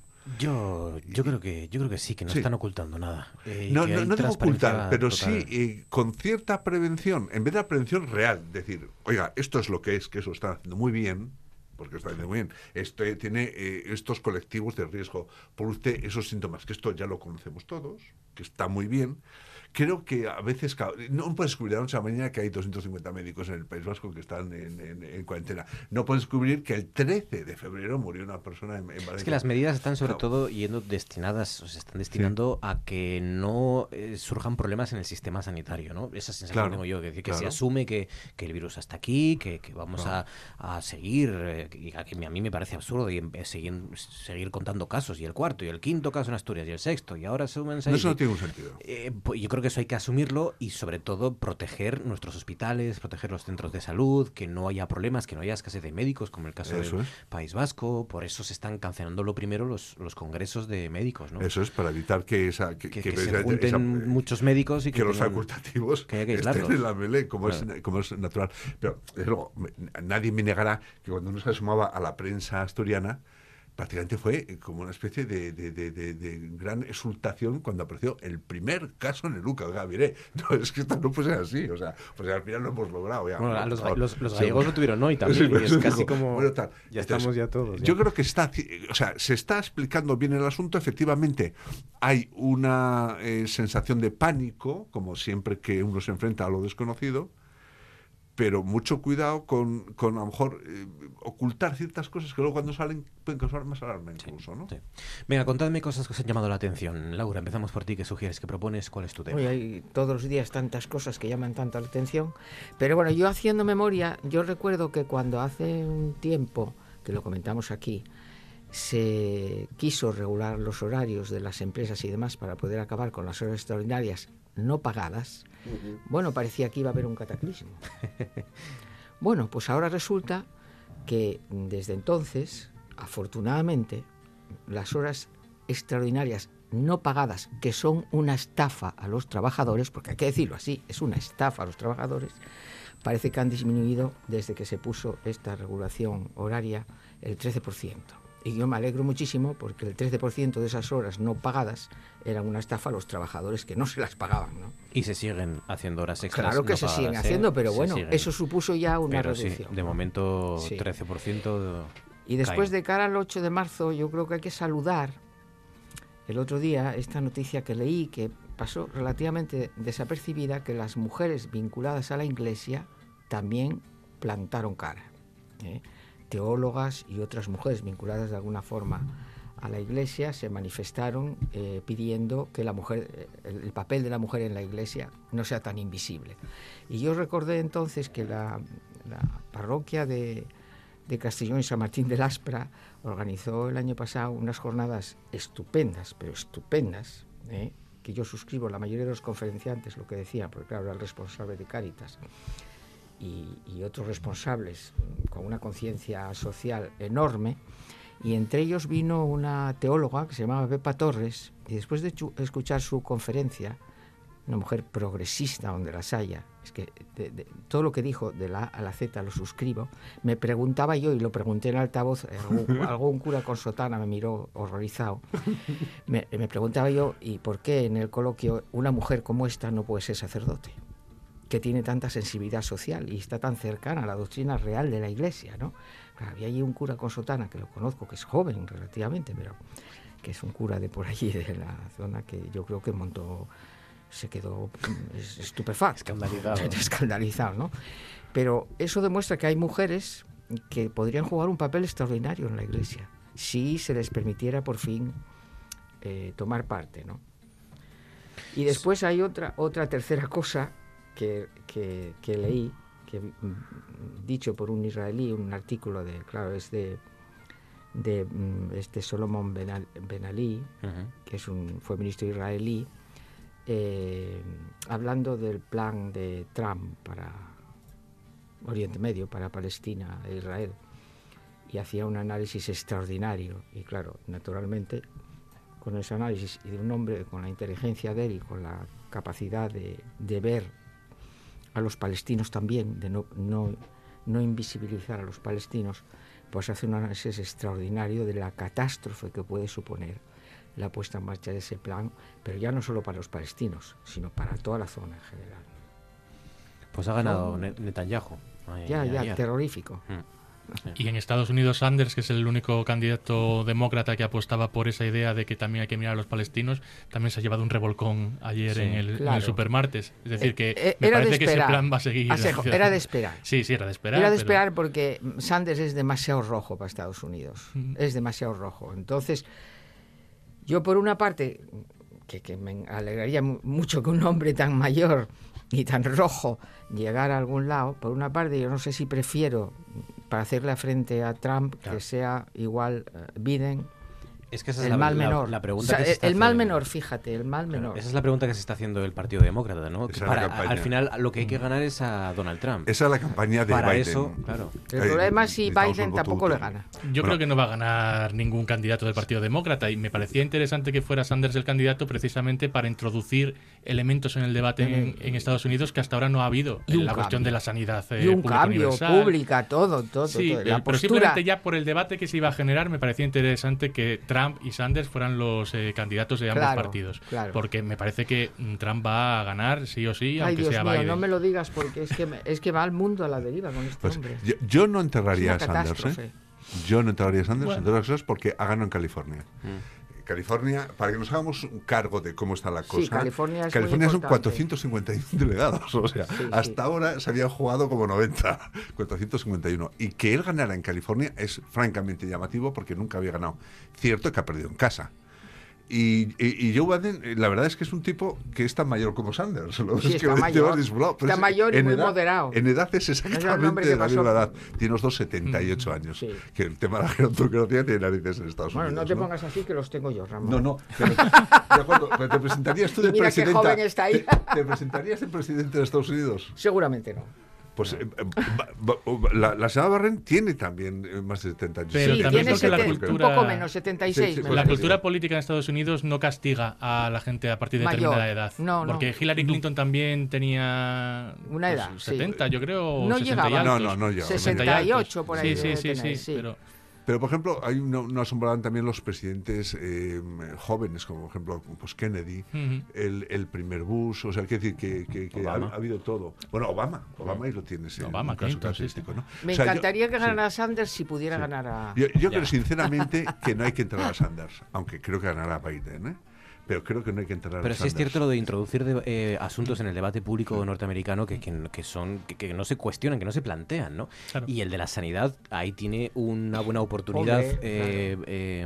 eh, Sanders con el asunto del coronavirus. Claro. Lo comentábamos ayer, personas, ¿cómo estará la sanidad en este país? ¿Cómo estará el problema de un virus así en Estados Unidos? Como entre, cuando hay gente no que no sacan. se atreve a hacerse las pruebas, no a ir al médico por lo que le cuestan. Hombre. Porque le pueden poner una factura de dos mil, tres mil euros, claro, o dólares claro, en este caso, claro. sobre la mesa, solo por ir a hacerse las pruebas. Claro, claro. No te quedas en casa y, y infectas a quien haya que infectar antes de ir al, me- al médico, claro, en ese caso. Y esa foto que ha habido del vicepresidente Pines eh, con el equipo de asesores que se tienen que tratar, tienen que encargarse de tratar el asunto del coronavirus, rezando para que les llegue la Ay, inspiración sí, rezando, de, es verdad, de cómo favor, llegar a la solución. Es una, cosa, de es una foto demoledora. demoledora. Es decir, madre demoledora. mía, Estados Unidos, que Trump hace tres días decía, aquí no va a pasar el coronavirus, no, vamos no. a frenarlo sea como sea, no tal. solo que no va a pasar sino y la que medida con ha sido la rezar. sanidad que tienen ya verás tú y la medida sí, ha sido sí. rezar y ya llevan creo que dos muertos, o sea que... sí, sí, sí, sí. Ramón, tu turno, ¿qué sugieres? Pues, que ya que estamos hablando del ocho eme voy a hablar de una persona que seguro que conoce la obra igual eh, Lidia Falcón. Sí. Entonces eh, ¿cómo me escandaliza que se emplee el machismo como carta de juego político generalmente por varones para acusar a rivales políticos cuando ejercen lo que yo suelo llamar el machiprogresismo o el comun, comumachismo de una manera increíble? ¿Cómo es posible que Izquierda Unida purgue al Partido Feminista?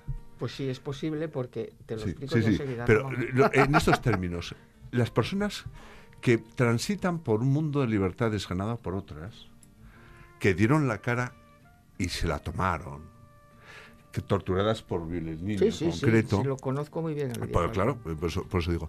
A mí me ha dolido extremadamente. Si bien es cierto que hay un cierto debate muy potente en el feminismo claro. acerca de si el género debe sustituir al sexo o no, como primera idea, pero eh, que roza otras dos que son como dos piedras eh, de, de difícil allanamiento por las dos partes, como es la postura ante la prostitución y como es la postura ante los vientres alquiler. que eh, el, el feminismo clásico... El, sí, sí, sobre claro, todo, es que, sí. las está, mujeres transexuales. Es que está ligado absolutamente. Sí, esa es la clave. Es que esas dos cuestiones claro. están ligadas con las claro. leyes trans. Ese es el problema. Claro. Entonces, el... Claro, que mmm, las que son y han sido heroínas en la calle, en la lucha feminista, y yo lo digo eh, desde las antípodas ideológicas, o sea, está yo claro, lo digo claro, desde ¿no? las antípodas ideológicas, pero yo siento admiración por estas personas, porque han luchado tremendamente, y que sean eh, borradas de un plumazo por, a lo mejor, tipos que no conciben tanto eh, la grandeza de lo que han conseguido para que ellos transiten desde la comodidad, a mí me duele muchísimo, me duele muchísimo. Y ya sé que, cuál es el debate eh, con las leyes trans. El debate es muy serio. El, el debate, debate es, es que muy, esta, sí. este grupo de mujeres, sí. de Lidia Falcón, que está, estaba muy bien en Izquierda Unida, y yo no estoy muy segura de que habría que expulsar o no, pero tenían una política completamente diferente con respecto a las mujeres trans. Entonces no consideraban mujeres a las mujeres trans, por favor, ni sus derechos. Y las mujeres trans son tan mujeres como las otras mujeres, y sus derechos son tan importantes como los derechos de las otras mujeres. Entonces, tú no puedes aceptar que una política que defiende, en este caso Izquierda Unida, pues, pues sea... El tema de la prostitución es otro tema, porque en Izquierda Unida hay división de opiniones, ¿eh? Claro. Hay gente que quiere la regulación y hay gente que quiere la, la prohibición. Vientres de alquiler es otro tema. Y los vientres de alquiler es otro tema que es delicado. Claro, es que digo, es, es que ellas plantean una cierta oposición a esto junto no, con no, otro. Y en Izquierda Unida también. En Izquierda y... Unida hay oposición a los vientres de alquiler. Tot... Sí, sí. El, si el tú problem... preguntas hoy no, a los dirigentes, creo que dirán El que no. problema de Izquierda Unida, sí. eh, con Izquierda Unida y la expulsión del sí. grupo feminista fundamentalmente Lidia Falcón, la, la es llamada, fundamentalmente la, que no aceptan los derechos que tienen las mujeres trans. La, la llamada teoría queer, ¿no? Es que claro, es, es verdad que es un asunto claro. que tiene muchas aristas y se mezclan muchos sí, asuntos. Sí, tiene aristas. Pero fundamentalmente pero las mujeres es que eso. se consideran mujeres, que son mujeres trans, claro. tienen los mismos derechos que yo. Los mismos. Que, que viene a ser el debate ha cuajado claro. o ha explotado con la expulsión de Lidia Falcón de, y el Partido Feminista de Izquierda Unida.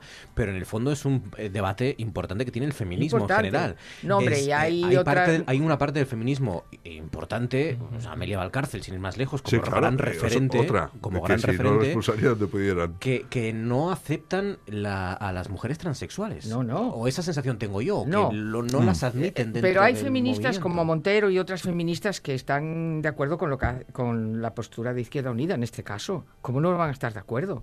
Si es que no puede ser, no puede ser que tú digas, no, es, es que estas digo yo que no son mujeres. No, no, si ellas se consideran mujeres, no puede ser que tú no, no veas los derechos que ellas tienen. Entonces, yo, expulsar, la palabra expulsar a mí no me gusta. ¿eh? Incluso yo intentaría llegar a un acuerdo, un acuerdo al que fuera, Por, por la posición mayoritaria y plantear que la posición mayoritaria es esa, y no me gusta la palabra expulsión, pero yo creo que el, el grupo de Lidia Falcón en este caso se equivoca. Debates igual Mi opinión de, es que se equivoca. Debates igual de, de profundos y de duros los ha tenido Izquierda Unida y bueno, los ha cerrado mucho mejor que mucho este, mejor de esta que forma. Este. O sea que... A mí lo que me da pena de este debate que se está dando eh, dentro del feminismo, porque es cierto que va más allá de Lidia Falcón, que no deja de ser sí, sí. una persona individual que además tiene mucho ego, pero sí que el debate existe dentro del movimiento feminista, Amelia Valcárcel, en Asturias Nuria Varela también. Sí. Eh, me da pena ese debate y otros que se están dando, por ejemplo, ayer con el tuit este que apareció en, el, en la página del Ministerio de Igualdad con un eslogan ah, sí. que también está siendo criticado por algunos sectores feministas porque lo consideran demasiado pueril, entre comillas. Son así borrachos. Queremos sí, bueno, la, casa. Ahora, la, casa. la cuestión gusta. es que este debate entre las feministas se está dando en la semana del ocho eme, sí, en sí. un momento político que tendría que ser muy dulce Complicado, para ese movimiento, claro. porque están en el gobierno pues partidos que son muy sensibles a ello, a ese tema. Y que además saben que eh, hay un partido de extrema derecha que es Vox, que ha hecho causa política del feminismo, que no hace más que cuestionar las leyes de género. Continuamente. Y, y me no, parece... Aquí en Asturias no se pudo llegar a un acuerdo para el ocho de marzo, uh-huh. por culpa y, de Vox. Y me parece increíble que eh, esta pelea se esté dando de una manera tan feroz eh, en público. Cuando y tan lo que descarnada. Que hacer, sí, Hombre, claro, que eso que, que se arregle. Con... Que haber sí. es un cierre de filas y, y si hay este tipo de debates, o intentar aplazarlos un poco más adelante, que ahora no se van a solucionar, o lavarlos de, puenta, de puertas para adentro. Es un debate muy interesante. Sí, sí, yo desde sin duda. mi óptica periodística y, y, y desde fuera es un debate muy interesante si, si el debate existiera desde de un debate intelectual, argumentando y, y exponiendo razones. Y... Pero ahí lo hay, ¿eh? Lo hay, sí, pero, sí, pero sí, lo, claro que, que lo, lo que sale a la luz es, y es, son estas y es, cuitas, y es, ¿no? Además es un debate, insisto, lo, los dos puntos esos concretos, que se pueden sí. decir muchos más, eh, y tiene que ver con una idea pues, que, que lo han dicho muchas veces, ¿no? Eh, no tanto negar que las eh, mujeres trans sean mujeres, como el hecho de sustituir el sexo por el género. Esa es la cuestión. Y de fondo dicen, cuidado con esto. Es, es, es lo que dice Lidia Falcón, a mí me hace mucha gracia. Dice, eh, eh, a mí cuando me pegaban, me pegaban a una mujer. Pero una mujer, como si estás, yeah. lo que fuera, ¿no? Yeah. No, no pegan a un, a un género. Cuidado con el tema este del género que disuelva completamente nuestra especificidad por la que hemos luchado siempre. Es lo que dicen ellas. Insisto que yo no, no, eh, no, no participo del feminismo precisamente, ¿no?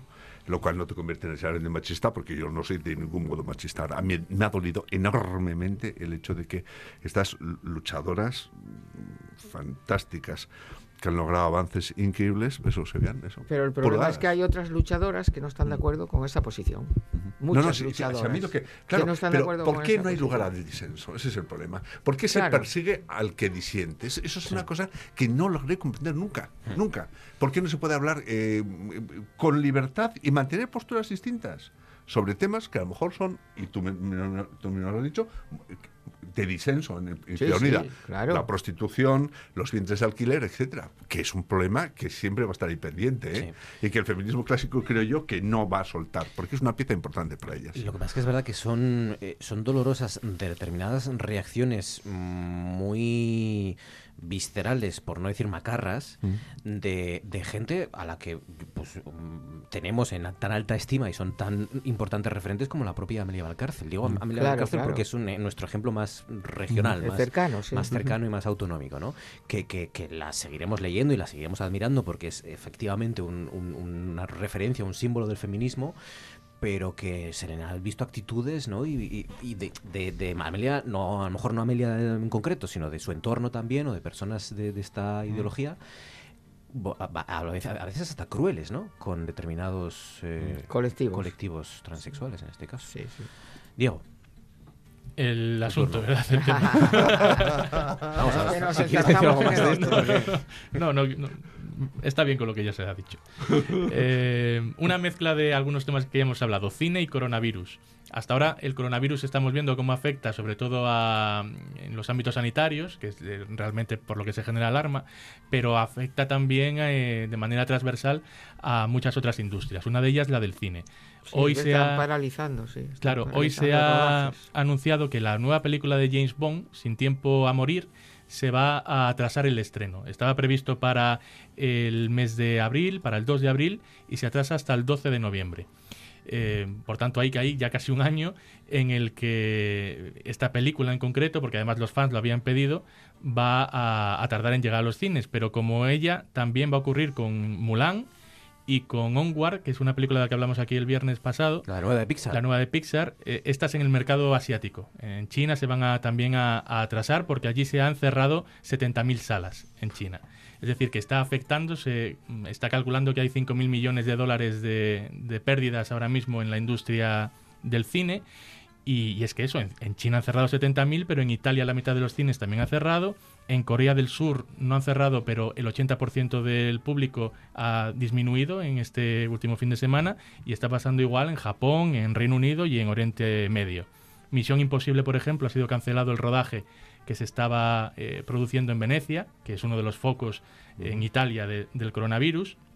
Y esto además es que puede ir a más, porque ahora estamos como en los inicios de, de, de, de los casos que empiezan a, a surgir, ¿no? Pero cuando dentro de un mes la situación sea parecida eh, en Occidente a la que hay en China, eh, entonces igual sí que empieza a haber ese tipo de medidas de cerrar cines. Eh, No es una cuestión de alarmar, pero sí, sí, si ves comparativamente lo que ha ocurrido en otros países, en Italia aquí al lado o en, o en China, te puedes plantear que llegue a pasar en Estados Unidos, por ejemplo. Entonces todo el calendario de películas de los grandes estudios se puede ver afectado. Y esto ocurre en el cine, en la música también. Hay conciertos, hay giras que se han visto canceladas por, por Asia, en el caso de Green Day, por ejemplo, de Avril Lavigne, que vuelve a hacer conciertos después de que tuvo una enfermedad hace un tiempo, o del grupo de K-pop eh, B T S, que es uno de los grandes grupos de, de Corea. Eh, por tanto, eso, el coronavirus es que está afectando ya, eh, y además eh, en base a, un poco al, al miedo que se ha ido produciendo, no por una cuestión realmente objetiva, sino por ese miedo que se ha contagiado a todas las industrias. Y además, cuando hablamos del deporte, del fútbol, del baloncesto, de la música, de los conciertos, del cine, siempre vamos a la cuestión económica, que da la sensación de que es la que más está sufriendo ya eh, esta cuestión del, del pánico, ¿no? Pero, hombre, pero es que también tenemos que pasarlo bien. Quiero decir que también hay una... ¿no? Sí, sí, sí. El, el, el, las sociedades occidentales y todas las sociedades tienen derecho a pasarlo bien, y los ciudadanos también También tenemos derecho a nuestros momentos de, de esparcimiento, ¿no? Con lo cual que aquí también hay una cuestión a tener en cuenta. Salir del trabajo no es... estresado y vivir estresado en claro, la calle también. Que, que no es solo una cuestión económica, es una cuestión social, porque, porque tenemos que...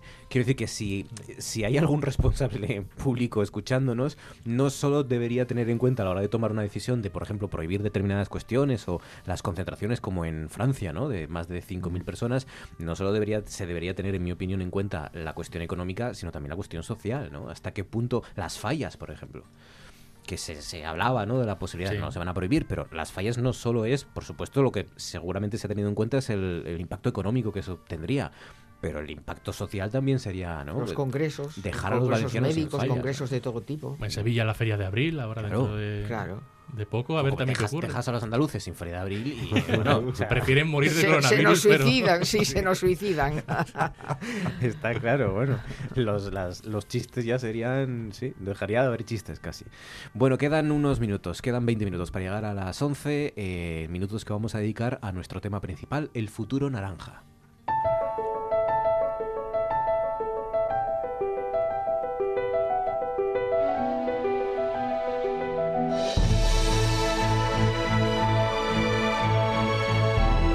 Esto es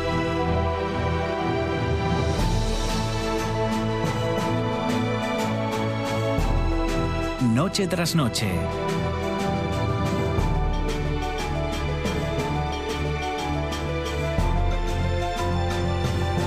Con Marcos Vega.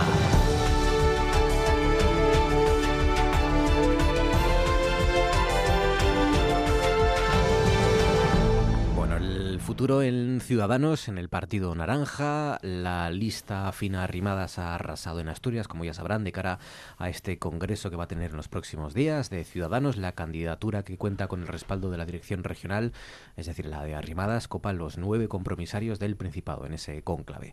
Los críticos, a pesar de todo, los críticos de Ciudadanos creen que todavía hay partido, dicen, en las primarias para Igea, hay posibilidades, creen, pese a los pocos compromisarios obtenidos.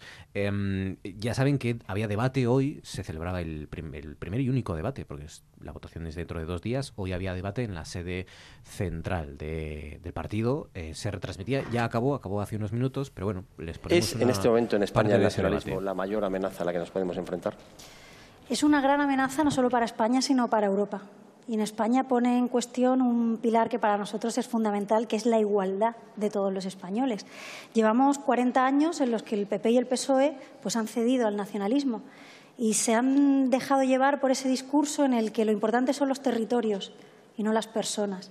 Y además han tenido pues, partidos que no decían lo mismo en todas partes, que se iban a una comunidad autónoma y decían una cosa y se iban a la otra y decían la contraria. Yo creo que una de las joyas de Ciudadanos es la valentía. Este es el debate que ha tenido lugar esta tarde entre Inés Arrimadas y, y Francisco Igea, el candidato, la alternativa, por así decirlo, al aparato, ¿no?, que se decía antes. Y hemos escuchado a Igea, este es, hemos escuchado a Arrimadas, este es Igea. Europa. Acabamos de vivir el Brexit, estamos viendo partidos populistas y nacionalistas por toda Europa que cuestionan eh, el modelo de la Europa de ciudadanos libres iguales que nosotros defendemos. Y por eso hay que plantarle eh, cara con inteligencia.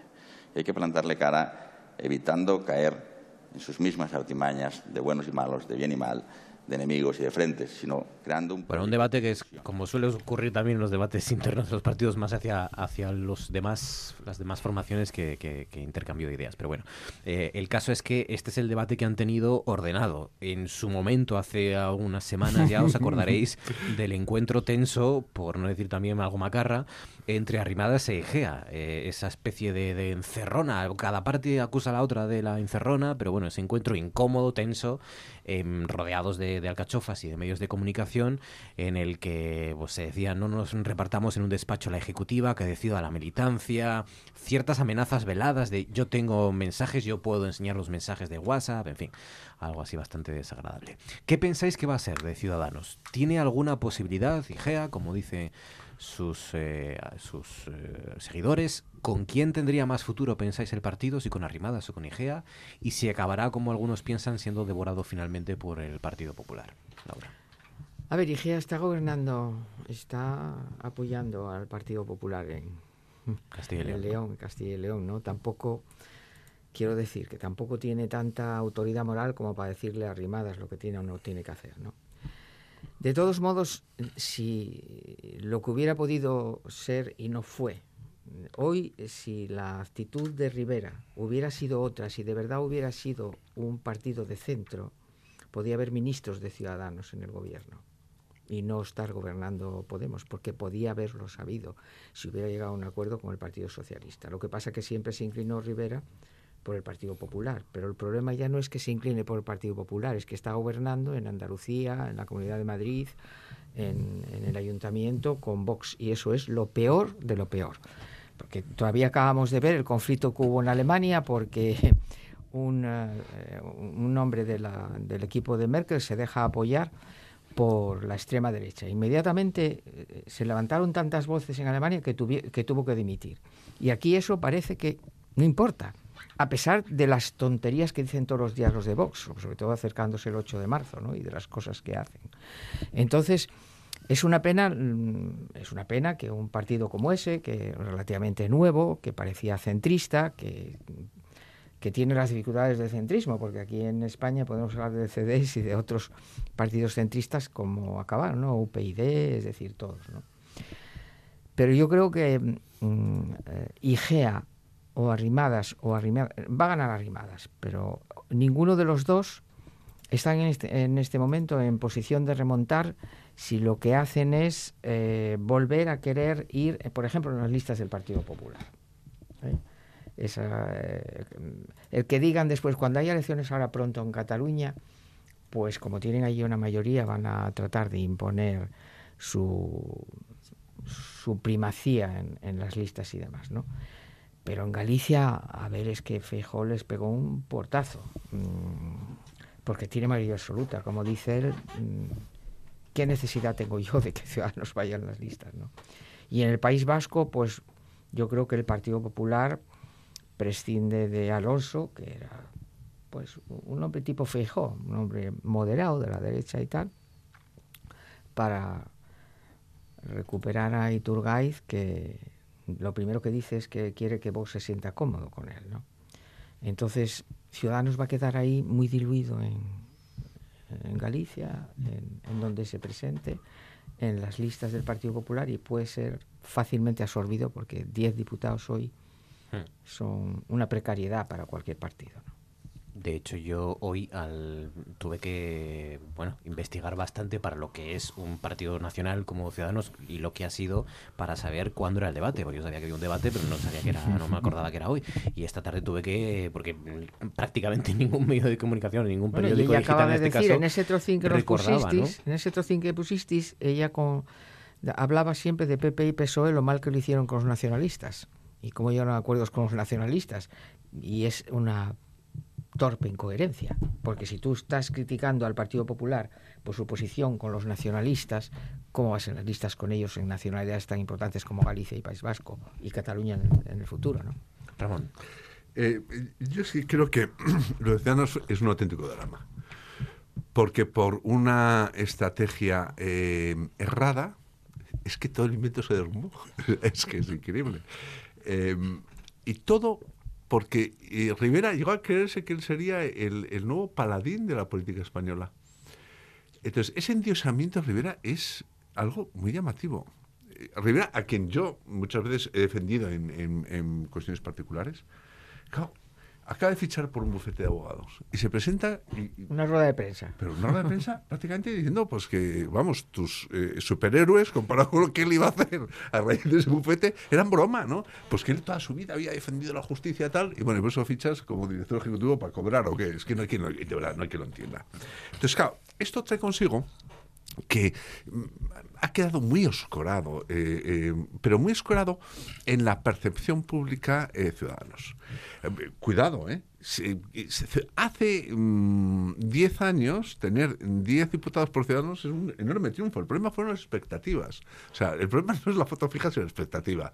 Y la expectativa fue tremenda. Entonces, gane quien gane, yo creo que va a ganar Arrimadas. Eh, va a costar mucho tiempo el eh, hacer comprender a la gente que un partido bisagra o bate hacia los dos lados o deja de ser bisagra, porque entonces es tope. Si tú bates siempre al mismo lado es que eres tope. O sea, esto es un tema que es evidente. Entonces, eh, efectivamente, es que gobierna en Murcia, es que gobierna en Madrid, es que gobierna en Castilla y León. Y al final, qué enorme oportunidad, lo decía muy bien Laura antes, se perdió logrando... un gobierno, pienso, mucho más moderado, que no nos pegue los sustos que nos pega este, el que, claro, es que yo... Como yo prefiero ciudad... este, pero bueno. No, yo como ciudadano español... Podía haber sido. ¿Qué quieres que diga? El otro. Cuando llevamos un mes y están tirándose los datos a la cabeza, que si uno es machista, que el otro deja de ser machista, que si otro no sé qué, es que de verdad eso es una cosa tremenda. Sí, hombre, eh, digo, a, a, aprenderán, imagen, Ramón, aprenderán. Entonces, porque tú dices, con la Izquierda Unida sí, con Podemos ya veremos, ¿eh? Yeah. Cuidado que aquí ya lo hemos tenido, si es que aquí lo habéis tenido, lo habéis sufrido en propias carnes. Habéis visto cómo eh, los de Podemos, eh, y, y, primero no querían eh, tirar del carro, y luego era siempre ir a la contra. Y en el gobierno de España mucho me temo que suceda esto. Y esto lo digo yo como español, que quiere un gobierno al menos que sea un gobierno coherente, que no se tire las dos cabezas, que no se insulten, cosas así. Entonces, Ciudadanos, el problema está en que perdió su enorme oportunidad y desde luego va a ser ahora eh, muy doloroso retomar, porque a, a, Arrimadas Arrimadas logró un enorme triunfo en Cataluña. ¿Para qué sirvió? Para nada, para venirse a Madrid, si es que ya ganó en Cataluña. Es una cosa, el otro día decía yo en la mesa de partidos, en la mesa eh, con los catalanes, es que no hay ni un solo representante del partido que ganó las elecciones, porque es que a la gente le dices que el que ganó las elecciones es Arrimadas y no se lo cree. ¿De verdad que fue Ciudadanos? Pues sí, fue Ciudadanos. Ese es el problema. Es que eh, la única, una de las pocas explicaciones, ¿no?, que, que, que se han dado a, a, a ese momento en el que decisivo, en el que, el que Rivera tenía que decidir, eh, la única explicación es que quisiera competirle la derecha a Pablo Casado, ¿no? Que viera, claro, con posibilidades, ¿no?, cuando tenía que decidir efectivamente si continuar en el centro, claro, o optar por, por los votantes del P P. Pero quería se comerse. Equivoca porque el Partido Popular tiene un suelo, tiene ahí un, una organización ya de muchos años y se equivoca si quería eh, sustituir a, al Partido Popular. Es un viaje muy extraño el que ha hecho Ciudadanos desde el momento eh, de su nacimiento, que hay que recordar que nació por el impulso de personas, sobre todo intelectuales, del centro-izquierda catalán, y personas que estaban en la órbita, o que estuvieron primero en la órbita del P S U V, luego en la del P S C, y que estaban muy desencantadas con la gestión, sobre todo, de Maragall en el tripartito. Eh, y a partir de ahí nace Ciudadanos, como un partido de centro-izquierda en el área metropolitana de Barcelona, que lo que quiere es, sobre todo, quitarle eh, influencia al P S C, y de hecho lo consigue en las elecciones en el cinturón eh, de Barcelona, ¿no? Y, y tenía un discurso muy claro, que era, efectivamente, el de mm, desplazar al nacionalismo de ese, de ese núcleo de decisión en el que el, el P N V o C I U decidían si gobernaba P S O E o P P. En ese momento de ese bipartidismo imperfecto que existía. Y esa era la única misión de Ciudadanos, y le permitía estar por encima de ideologías, porque era una cuestión de utilidad eh, nacional. No importaba si realmente eran herederos o no de la socialdemocracia, o si pertenecían al liberalismo. Tenían sobre todo una misión muy clara, que era la de ser un partido bisagra. Luego, efectivamente, dieron el salto nacional con esa intención y ocuparon ese núcleo ideológico del liberalismo, yo creo que por ocupar, simplemente por decir, bueno, está, está por aquí, está abandonado, lo vamos a tener para nosotros, para tener un ismo, ¿no? Y, y quitarnos eh, ese pragmatismo que en principio tenían que tener y revestirlo de, cierto, eh, de cierta ideología. Yo creo que ese fue el principio del error, porque en ese momento ya creyeron que, que podían ser un partido de mayorías, y, y a partir de ahí, efectivamente... Mmm, claro, dieron el paso a la política nacional en un momento además muy complicado de la política nacional, cuando está la desconfianza de la ciudadanía hacia los partidos tradicionales y cuando el Partido Popular se, se, se, se vislumbra y se descubre todo el, el, la parte de corrupción que había, ¿no? En, en relación a la Gürtel, etcétera, esa sentencia que aparece eh, hace unos años y que desemboca en la moción de censura. Y, y Ciudadanos en su mejor época era cuando eh, era un partido que apoyaba la gobernabilidad, eh, cuando hizo aquel pacto con, con Pedro Sánchez, que no fue apoyado en un primer momento por Podemos, bueno, en ningún primer momento, en ningún segundo, no, no fue apoyado eso. en ningún momento. Pero cuando se veía esa utilidad de Ciudadanos, esa utilidad de partido bisagra, fue cuando empezó a despegar en las encuestas. Y hubo un momento en el que en las encuestas, en intención de voto, el primer partido era Ciudadanos y Albert Rivera se veía como presidente, que fue justo antes de la moción de censura. Y ahí es cuando decide eh, que puede desplazar a, al Partido Popular, pero era el Partido Popular de Mariano Rajoy. Claro, aparece Pablo Casado y, y en principio hay como una regeneración dentro del P P, en principio. Pero, pero sí que hay esa, esa apariencia, ¿no? Y, y Ciudadanos se ve desplazado. Y claro, eh, su problema es que no sabe equilibrar que en Cataluña sigue siendo un partido de raíz socialdemócrata, porque su electorado sigue siendo de centro-izquierda en Cataluña, y en el resto de España, al, al verle eh, a él intentar ocupar el espacio del P P, pues ha conseguido un electorado de centro-derecha. Ese equilibrio entre dos electorados diferentes es muy eh, difícil eh, mantenerlo. Es un ejercicio de malabarismo político al alcance de muy pocos, y desde luego no al alcance de Rivera, que lo que hizo fue escorar por completo el partido hacia el centro-derecha y, por tanto, perdió en las últimas elecciones un millón de votos de ese eh, centro-izquierda que ni siquiera fue al Partido Socialista ni a Podemos, desde no, luego, claro. sino que se fue a la abstención. Y es un, un millón de votos que, que va a quedar ahí huérfano y que, si fuera inteligente eh, Ciudadanos, no seguiría abrazándose todavía más al Partido Popular, eh, creando coaliciones eh, entre ellos dos, porque lo que hace es todavía mmm, crear mayor sentimiento de orfandad a ese millón de, de votantes que está a la espera de un partido eh, de centro-izquierda, moderado, que crea en, el, en la unidad del Estado. ¿Sabe lo que pasa? Que pegó un salto muy grande a cincuenta y siete diputados. Y entonces yo creo que eso tanto le... tanto le yo creo que un hombre como Rivera, que se cree más todavía de lo que es, el saltar a cincuenta y siete diputados, un partido relativamente nuevo, porque era relativamente, llevaba muy pocos años, años. y de repente bueno. tener cerca de sesenta diputados, pues le hizo creer que podía llegar efectivamente, como dice él, a, a, a ser presidente del gobierno. Es que quedó a trescientos mil votos del P P. Claro, claro, pero es no dejaba de ser el P P heredero de Rajoy. Sí, pero claro, él eso, creía eso, que se iba a comer al P P. Mm. Que se iba, entonces, eh, dijo, eh, otros no hacen el trabajo sucio. ¿Cuál es el trabajo sucio? Eh... Eh, eh, caerá solo Pedro Sánchez y el P P se hundirá y yo resurgiré como el, el, el, el paladín. Pe, pero es caos, eso es muy, muy difícil. Y, y luego fue un hombre que a mí siempre tenía un buen discurso, pero se le agrió el carácter. Es que no se veía ni contento, se veía incómodo, se le veía que reprochaba mucho. Que, entonces, un hubo, tipo, hubo momentos eh, de, sí. de, de su ubicación total en sí, la propia sí. campaña electoral sí, sí. con lo del famoso perrito, por ejemplo, que sí, ya no sabía, sí. ya, eso, eso es el síntoma de no sé qué hacer, sí. de, de, necesito que se hable de mí como sea, ¿no? Y porque estamos sí, con, está, claro. estamos viendo las, las encuestas y esto... Ja, pero de primera es decir, yo no pactaré bajo ningún concepto con el Partido Socialista, es que es, que es, es un error, pero tan infantil... Es que es tan infantil. Sí, en política, en sí, política porque, además. Y sobre no todo puede. Porque, el, como decías antes muy bien, claro, pues hubiera podido llegar un gobierno pues moderado o un gobierno más... Eh, tal, si incluso lo pactaron antes y Podemos lo, lo evitó.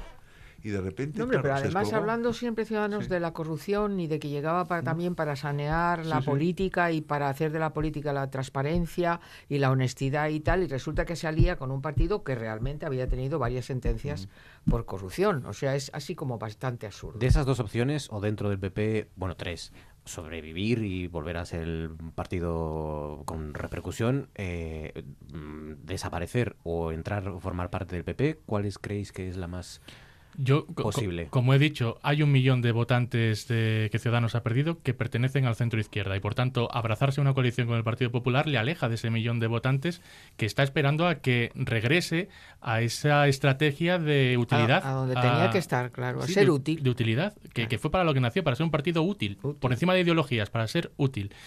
Y, y en ese sentido también hace falta que dentro del partido haya mayor debate y que no sea un partido con una estructura tan centralista y tan cesarista.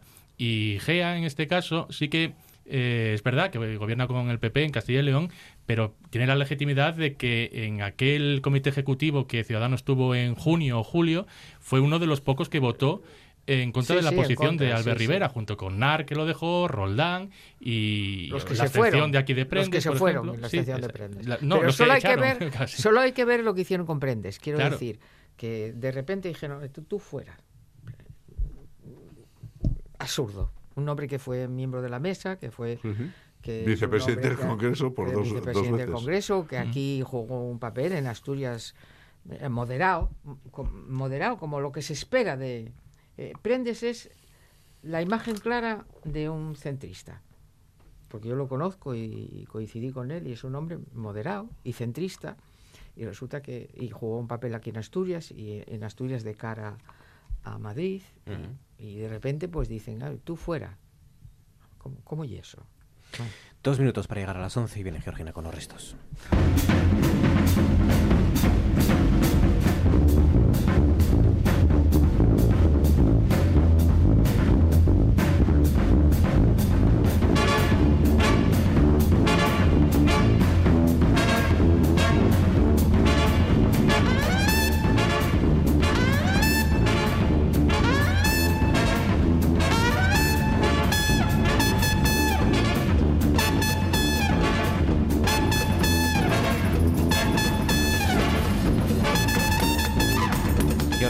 Buenas noches. Hola, ¿qué tal? ¿Llueve por ahí fuera? Está mm, está frío, como siempre. Está frío, como siempre. Venga, déjanos un resto. Me tienes bueno, pues contento, me, me tienes. Llama la atención esta noticia que leí de que mm, en la estación de autobuses de Pola de Siero no entran los autobuses grandes. Sí, es verdad que lo leí ayer. Eso me, me parece muy llamativo porque sí, sí. Eh, yo no soy constructora, ni nada, ni ingeniera, ni arquitecta, pero lo primero que se me ocurre es medir el autobús para ver si cabe, pero por lo visto no, no cayeron en la cuenta. Bueno, eh, primero primero tenemos que saber si cabe el tren en la variante de Pagares. yo también yo también vi hospitales que no cabían les cames por les puertes, o sea que... Madre, Madre mía. O sea que no bueno, creas tú que eso ya falla lo básico, entonces. Bueno, eh, yo a mí se, yo me sigo sonrojando cuando les cuando me pregunta la gente de fuera cómo es posible que en Gijón tengamos una estación de alsa, porque ya porque ya se llama alsa, ya no se llama autobús, hasta ese punto lo tenemos ya metido en nuestro A D N, eh, tan precaria, tan completamente ridícula y, y, y tercermundista, ¿no? Sí, sí. Y, y es verdad que parece. Yo creo que al el, el último pueblo de Castilla y León tiene una estación de autobuses mejor que la de Gijón. Y, sin embargo, sigue ahí. Estas cosas sí, sí, que pasan. Hasta aquí nuestro consejo de actualidad. Ramón Durán, Laura González, Diego Asenjo. Gracias a los tres. Gracias, Gracias buenas noches. René, ven, vamos a estudiar. Sí, te voy a hacer una pregunta. Tú me la contestas. ¿Con qué partes del cuerpo jugaban pelota los indios taínos? René, contéstame. Si es fácil... Atiéndeme, atiéndeme, mírame. ¿Con qué partes del cuerpo, piensa, jugaban pelota los indios taínos? Ya sé, te la canto y entonces así tú te la vas aprendiendo. Cabeza, rodilla, muslos y cadera. Cabeza, rodilla, muslos y cadera. Cabeza, rodilla, muslos y cadera. Cabeza, rodilla, muslos y... Desde pequeño quería ser beisbolista, no llegué así que aprendí a batear hits por encima de una pista. Volví a tomar alcohol en mi despacho, escribo bien sobrio pero escribo mejor borracho. Cuando caigo en depresión mis problemas se los cuento, a la ventana del avión el estrés me tiene enfermo. Hace diez años que no duermo, el I R S me sigue investigando. Me estoy divorciando pero no importa, yo sigo rimando. Cometo errores pero hago lo que pueda. Aprendí a aterrizar sin ruedas y aunque en la calle me reconocen, ya ni mis amigos me conocen. Estoy triste y me río, el concierto está lleno pero yo estoy vacío.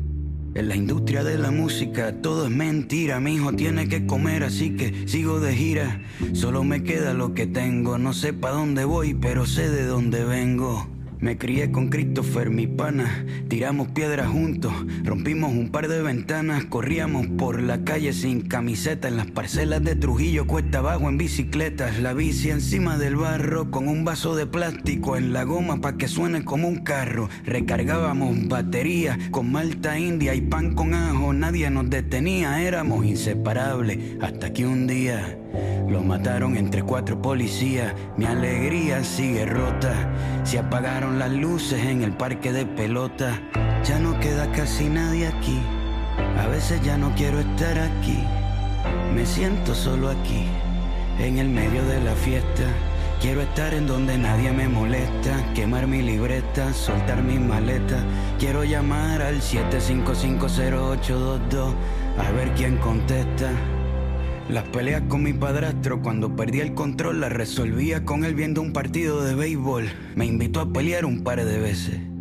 Me escapé de casa un par de veces, pero nunca... Bueno, estamos escuchando a Residente, o René Pérez, más conocido como Residente y mucho más conocido, yo creo, como el líder de Calle trece, ¿no?, de esa formación, que ha sacado esta... esta canción, que va acompañada de un videoclip impactante en el que, pues, durante más de siete minutos Residente se sincera y se abre y cuenta su experiencia. Explotó, explotó en una noche y compuso esta canción, como digo, larga canción para los cánones actuales y, y muy bonita. Este René lleva su nombre a cargo de Residente, lo que antes era Calle trece, o el líder de lo que antes era Calle trece. Con René hemos llegado hasta las once y cuatro minutos, tiempo de filosofía.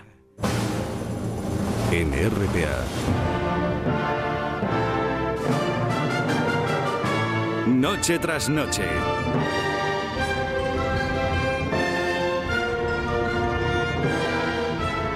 con Marcos Vega.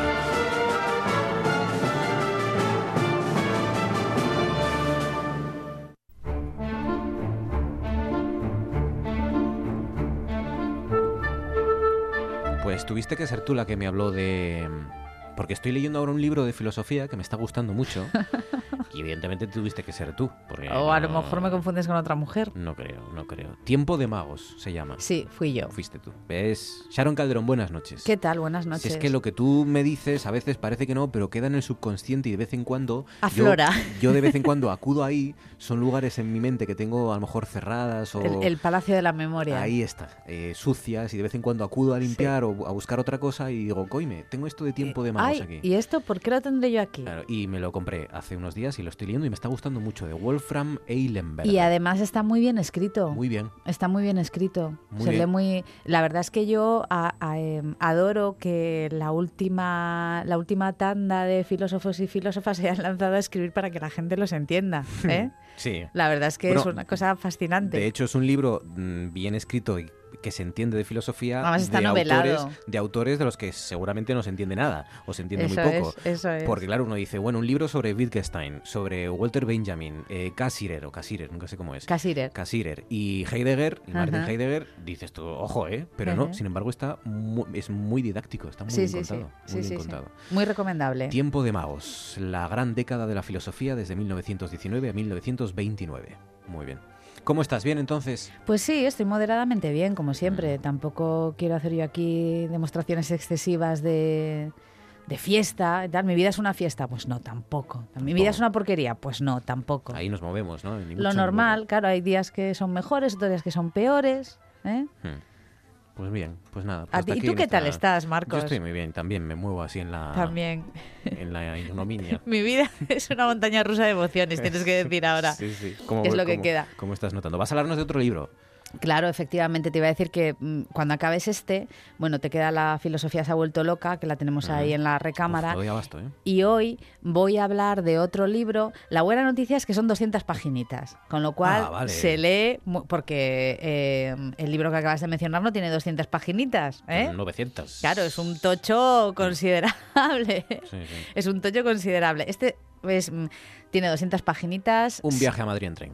Efectivamente. Viaje tonto, así. Bueno, ir y volver, ir depende. Volver, sí, claro, hay que decir ir y volver, de hombre. Volver, sí. Si en cinco horas te ventilas novecientas no, páginas, no, no, a ver, ahí muy disciplinado, ¿eh? No, no, no, no. ir y volver.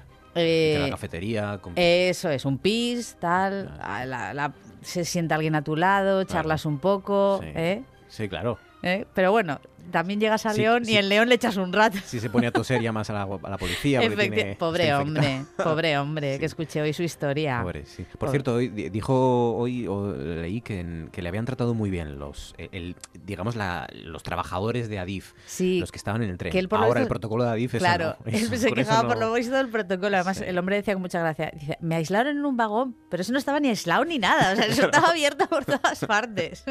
Ramón, en fin. creo que se llama. Sí, sí, en fin. O José Ramón. Bueno, pues un saludo para Ramón o José Ramón. ¿Qué libro nos vas a proponer hoy? Pues uno, mira, te voy a poner un audio y ya verás, a ver si nos damos cuenta un poco de qué va.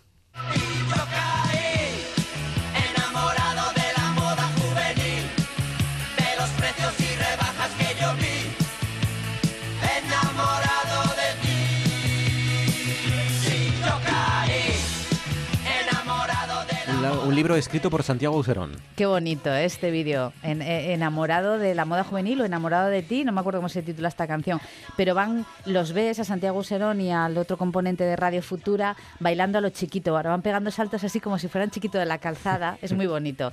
Eh, vamos a hablar de amor y vamos a hablar de un filósofo enamorado, porque el título, el libro del que vamos a hablar hoy se titula O Sócrates enamorado. Ojo, ¿eh? ¿Eh? Ojo, Sócrates ojo. enamorado. Sí, entonces, como yo creo que la audiencia me va conociendo un poquito, qué raro, ¿no? Un libro qué que, que Sharon coja... Mm. Es verdad, y al principio me dio un poquito de recelo, dije... Mm. ¿Por qué Sharon trae cosas bonitas, so hermosas, claro, como el amor? Sócrates enamorado. Mm, no, yo al principio tenía lo cogí, lo solté, lo cogí, lo solté, sí, y dije, venga, sí. Sharon, lee la solapa. No, tengo que decir una cosa, que este libro... Aunque he tardado en, en tenerlo en mi biblioteca, me lo recomendó la Georgina, como siempre, que es quien me recomienda, me recomienda un montón de cosas, y el mérito de que yo haya leído este libro es de, es de Geor, ¿eh? Porque ya ve cosas y me las va mandando. O sea, Georgina te recomienda libros a ti, tú me los recomiendas a mí, yo los leo en lugar de... de o sea, nos podíamos ahorrarnos el intermediario. El interme y que, a mí, por ejemplo, si quieres no vuelvo. No vengo el miércoles que viene. De verdad, qué forma de... qué duplicidad. Qué, qué, qué tontería, qué forma de perder el sí. tiempo. No, bueno, me mandó el enlace, yo lo dejé ahí como tú en el subconsciente, y un día dije, no, venga, pues voy, voy, voy, a, voy a ver de qué va, lo leo, que estoy segura de que, de que va a ser interesante. Bueno, está escrito por Armand Danjou, que a pesar del nombre es británico, ¿eh? Es profesor de filosofía en Londres. Eh, me encanta porque en todas las notas pone profesor de filosofía y violonchelista. O sea, como, oh, ¿verdad? Como si fuera alguna cosa como muy exótica. Profesor de filosofía y stripper. Pues, hombre, eso sí sería, llamaría la atención. Sí. A lo mejor, ¿no? Tiene nombre como de espadachín del diecinueve. A que sí, ¿eh? A que sí, de, sí. de compañero de D'Artagnan, sí, o de D'Artacán. Sí. No sé cómo se dice. Eso lo sabes tú. D'Artagnan. D'Artacán era el de los... El de los bosqueperros. D'Artagnan, es verdad. Qué vieja soy, por Dios. Armand Danjou. Bueno, entonces, eh, el, el libro parte de una tesis de la que ya hemos hablado aquí, eh, que es, claro... Nosotros de Sócrates conocemos única y exclusivamente lo que nos ha contado Platón, porque sabemos que Sócrates no dejó absolutamente nada escrito. Y como Platón era su discípulo, lo primero que tiendes a pensar es, bueno, a lo mejor el retrato que nosotros tenemos de Sócrates, que es a través de su discípulo, un, que le quería una jartá, ¿verdad?, como dirían en Andalucía, pues a lo mejor está un poco adornado, a lo mejor no se ajusta mucho a la realidad. Es de suponer que dibujó la figura de su maestro pues de una forma a lo mejor más amable de lo que realmente era. Aunque en cualquier caso, eh, la tesis es, ojo, ¿qué conocemos nosotros de Sócrates? Lo que escribió Platón. ¿Y en qué etapa de, de qué etapa de la vida nos habla Platón? De la vejez, de los Ajá. últimos años de Sócrates. Pero ¿qué pasó con el joven Sócrates? ¿Qué pasó para que Sócrates, que es la piedra angular de la filosofía occidental, pasara de ser un joven aparentemente normal, ateniense, a convertirse en el mayor pensador de todos los tiempos? Entonces, la tesis de la que parte el autor es que eh, ese, ese cambio que se produjo de joven Sócrates a eh, el sabio Sócrates tiene que ver con sus relaciones amorosas. ¿No? Oh. No sé si recordarás que hace unas, unos meses hablamos aquí del banquete de Platón, sí, en el que Sócrates expone su teoría del amor y él dice, ojo, lo que yo os voy a contar de mi teoría del amor Eh, no, no es mío. A mí me lo contó una mujer llamada Diotima. Es decir, a mí esta mujer me enseñó eh, la teoría del amor. Y lo que eh, Diotima le viene a decir, que Sócrates lo asume y que Platón lo refleja en el diálogo, es, eh, evidentemente todos los amores empiezan con un amor carnal. Esto empieza con, todo empieza con un amor carnal, pero eso se va desvaneciendo. Claro. Y al final el verdadero amor es el amor intelectual. Es decir, tú amas a alguien cuando compartes ideas con esa persona, que, que a mí me parece absolutamente precioso, ¿eh? Eso hace que se me caigan lagrimones, ¿eh? Claro. Eh, entonces, mm, eh, a partir del banquete de Platón, el autor va reconstruyendo, eh, de ese y otros documentos, el autor va reconstruyendo la biografía del joven Sócrates. O sea, va imaginando cómo vivió Sócrates su vida a través de, lo, bueno, de sus no, enseñanzas. No tanto imaginando, sino que aporta datos biográficos, de textos. Sí que es cierto que en alguna ocasión... Eh, a lo mejor se excede intuyendo, bueno, o, o llegando a, a determinadas conclusiones. Pero sí que te dibuja un retrato, bueno, pues bastante coherente de, del joven Sócrates. Claro, por ejemplo, te cuenta, y esto se cuenta en los diálogos platónicos, que Sócrates fue un guerrero. Fue, fue, un, fue un gran guerrero, fue un oplita. Quiero decir, un oplita es un, un, uh-huh. sí, un soldado, soldado ateniense. De, los, de la élite ateniense. Exacto, un soldado ateniense. Eh, y que... En uno de los diálogos de Platón se cuenta cómo Sócrates salvó a Alcibíades, que era uno de sus ligues. Bueno, Alcibíades estaba que bebía los vientos por Platón, o sea, quería rollo con Platón, perdón. Con Alcibíades que quería rollo con Sócrates, pero Sócrates le decía, pero alma de cántaro, pero si tengo casi treinta años más que tú. ¿Dónde vamos? ¿Dónde vamos? No, así no, así no. Entonces, eh, que le salvó en una batalla. De hecho, por lo visto, mmm, Sócrates dejó eh, el ejército ya muy mayor, con casi cuarenta y seis años, que bueno, que para pelear en aquella época, con sí. cuarenta y seis años era... Pero en cualquier caso, lo que hace es ir construyendo la vida del joven Sócrates o el pensamiento del, del Sócrates viejo, del Sócrates que nosotros conocemos, a través de esas relaciones. Con Diotima, que Diotima es, muchos dicen que es un personaje imaginario, hay quien dice por ahí que Diotima existió de verdad, pero bueno, la mayoría de las, la mayoría de las tesis se apoyan en que Diotima es un personaje imaginario, y el autor Danjur dice, ojo, porque yo creo que Diotima nos está dando todas las pistas, los textos de Platón y otros textos que hay históricos que hablan sobre Sócrates, que Diotima es Aspasia, la mujer de Pericles. ¿Mm? Que sabéis que Aspasia eh, era la pareja de Pericles, no era muy bien vista, no estaba muy bien vista en la época, de hecho luego la historia la trató muy mal, ¿por qué? Porque fue una mujer que tuvo ideas propias. Ojo. Y como todo el mundo sabe, eh, ojito, no, sois? que no se te ocurra, ¿eh? No sí. se te ocurra, no se te ocurra tener ideas. ¿Qué será lo próximo ya, tener ideas? Claro, ¿y, y qué será lo próximo? ¿Que votéis? Que conduzcáis. ¿Eh? ¿Que votéis? ¿Que tengáis coches. Derechos? ¿Locas? No. Bueno, pues Aspasia de verdad que, bueno, la concubina de, de Pericles, bueno, a, concubina es lo más fino que la llamaron, ¿eh?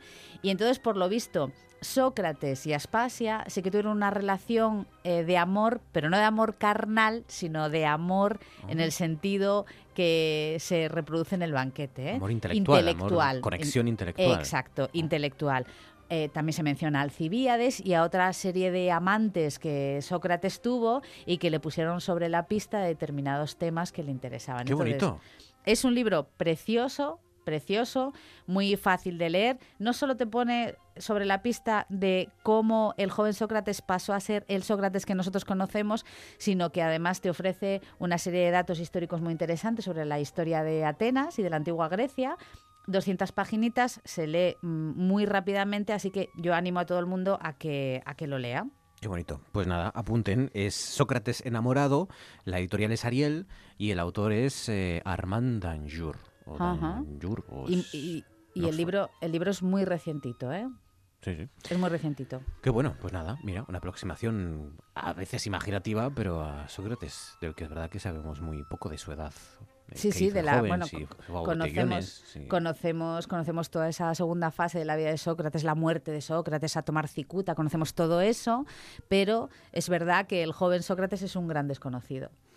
Pues nada, tuvo que venir Sócrates para que Sharon hablara del amor aquí. De verdad, qué, qué, qué vergüenza. Qué asco, de verdad, después de tanto tiempo. Eh, llegar a la sabiduría a través del amor. Me siento sucia. Esto es, esto es la tesis de Interestelar. Al final... No, mira, ya, ya estás mezclando churras no con merinas y tema. Vas a hacer que me enfade. Oye, ¿te puedo secuestrar? Sí. Te voy a secuestrar... Tienes eh, mi consentimiento. Incluso a, a, va en perjuicio mío esto que voy a hacer, pero te voy a secuestrar porque como testigo tienes que esperar a que hable con nuestro siguiente invitado. Fernando Silva, Radio Algeciras. Según ha, pod ha podido saber, sabe, la, a la espera de que entre en funcionamiento la Guardia Civil del Mar... Joder.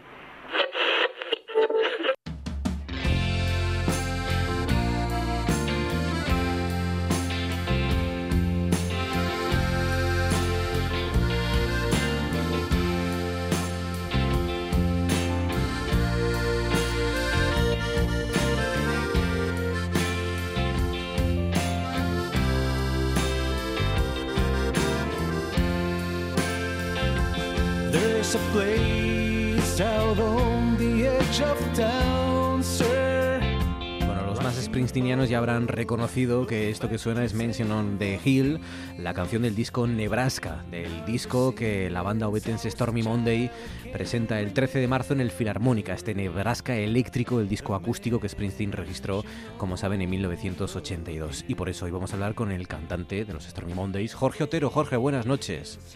Hola, buenas noches. Y he secuestrado a Sharon Calderón, a nuestra filósofa, Jorge, porque yo lo primero que tengo que hacer es pedirte perdón, porque no sé si habrá llegado a tus oídos que eh, yo en este programa cometí un error eh, con el nombre de vuestro grupo, de los Stormy Monday. Eh, no sé si... Bueno, el contexto era que estábamos hablando de qué, Sharon, de, de, de Donald Trump y de sus escarceos con una actriz porno. Efectivamente. Madre mía. Ya no sé si sabes ya por dónde voy, no sé si le ha pasado a más sí, gente, Jorge, pero... No, de momento no. Te confundió con una actriz pero... porno, te lo voy a decir yo. Entonces, en mi cabeza estaba Donald Trump, eh, la actriz porno, imagínate la imagen que tendría, y yo empeñado en que era Stormy Monday, la, que el nombre de la actriz era Stormy Monday. En fin, esto es lo que sucedía hace un tiempo. El aprendiz que está de rabiosa actualidad esta semana, porque con el libro que sacó esta actriz porno que dice Stormy. que... Stormy Monday, que, que ha tenido algún affair con... con Stormy, Stormy Monday Mo es un grupo. Sí, yo me quedo así. De... Stormy Daniels, creo que se llama. Uy, Daniels. Qué mala pasada, me ha jugado mi... No, nos hemos quedado por un segundo. De... Ya, eh, eh. Stormy Monday. No. Stormy Daniels, eh, eso quería decir. Eh, los, Stormy Daniels eh, dice en su libro, no sé si voy a poder seguir, ¿eh? Venga, Marcos, que confiamos en ti. Dice en su libro que una de las cosas que le prometió Donald Trump para acostarse con ella fue participar y ser una de las presentadoras de este reality de El bueno. Aprendiz. Un molabas que yo quiero dedicar personalmente a Jorge Otero de los Stormy Mondays por, porque mi cerebro haya pensado en, e, en ellos cuando estaba hablando de Donald Trump. Cuando has hablado de porno. De, de, de, de porno. De, de, de, bueno, pues esta es la parte buena, que los Stormy siempre estáis, Jorge, en mi cabeza. Esta es la, Muy bien. la conclusión. Pero bueno. Bueno, Nebraska, y versionando en este caso, claro, como no vais a estar en mi cabeza, a, a uno de mis referentes, a Bruce Springsteen. ¿Por qué Nebraska? ¿Por qué trasladar un, un disco eh, como acústico como este a la, a la guitarra eléctrica, Jorge? Pues lo hicimos primero porque podíamos, que no está mal. Claro. Y también porque nadie lo había hecho antes. Fue una idea que se nos ocurrió mientras estábamos trabajando en nuestros próximos dos discos, que seguimos en ello. Y precisamente escuchando las maquetas que yo grabé de las canciones en mi casa y pensando, ¿a qué, ¿en qué estaría yo pensando cuando grabé esto hace X meses, ¿no? Como me imaginaba que iba a sonar. Y, y bueno, pensamos, es el mismo trabajo que tenía que haber hecho la E Street Band con el disco de Nebraska de Springsteen, o que, de hecho, que hicieron. Sí. Y no sé, nos fuimos liando y, oye, ¿por qué no? ¿Cómo sonaría? ¿Por qué no lo hacemos? Probamos a ver qué pasa. Y probamos y al final dijimos, pues tenemos que hacerlo. De hecho, eh, lo que muchos pensamos cuando escuchamos por primera vez Nebraska es precisamente, ¿no? ¿Cómo sonaría esto con la con la E Street Band? Sonando bien y, y, con, y enchufada, por así decirlo, ¿no? Sí, yo creo que... que hasta Springsteen se tuvo que arrepentir años más tarde de, de eso, de haber decidido que, que las versiones con la banda no funcionaban. Pero también yo creo que se dio cuenta que tenía algo único entre manos. Además, estoy casi seguro que fue el prim- la primera grabación casera que se publicó comercialmente. O sea que realmente le había conseguido un, un sonido eso, pues muy crudo, muy desnudo, pero a la vez con una magia... que sí era, sí era irrepetible, pero bueno, yo hubiera hecho las dos cosas, sacar el disco con la banda y el de casa. Jorge, eh, ¿Bruce Springsteen tiene vuestro disco? Sabemos que lo tiene, sabemos que, que lo tiene, se lo dio un muy buen amigo nuestro, músico, le contó nuestra idea, un poco cómo había sido y, Y la verdad que sabemos que se sorprendió mucho, que le gustó, que se quedó pensando, ¿cómo, bueno, ¿cómo es posible que alguien haya hecho esto, mi disco en eléctrico? Y que se lo llevó a casa y hasta ahí sabemos. No no creo que me vaya a llamar por teléfono ahora mismo ni nada para decirme qué le pasó, o sea, que, que le gustó, si le gustó o no, pero bueno. Eh, sabemos que lo tiene y mira, es una cosa que nunca pensábamos que fuera a ocurrir y ocurre. Madre mía, pero tiene ya que impresionar, ¿no? Que, que tu música la escuche a uno de tus referentes en este caso. Sí, la verdad que, que sí, sí, sí, sí que sí que impresiona. Pero bueno, estamos ahí. Yo estoy seguro que el tío habrá pensado, voy a acabar sacando el Nebraska eléctrico, estos asturianos se van a enterar de lo que es bueno. Maldita sea, ahora yo no podré cumplir mi sueño de, de sacar otro Nebraska. Pues, pues está bien, está bien y, y suena muy bien, como podrán imaginar. Oye, ¿qué expectativas tenéis para el día trece de marzo en el Filarmónica, en el concierto? Porque no pensabais sí, pues. en un momento, me parece haber leído, que no pensabais llevarlo a concierto, ¿no? No, no, cuando grabamos el disco, primero no pensábamos grabarlo y luego no pensábamos tocarlo en directo, pero bueno, como vimos que la gente ya lo daba por hecho, cuándo es el concierto, entonces hemos preparado la gira más corta de la historia, bueno, por lo menos de la nuestra, porque estrenamos este sábado en Madrid, el sábado siete en el Café Berlín, que es la primera noche de la gira, y la última noche es el cierre en Oviedo, el viernes trece, así que estreno y cierre. Viernes trece, no sé yo si es un día...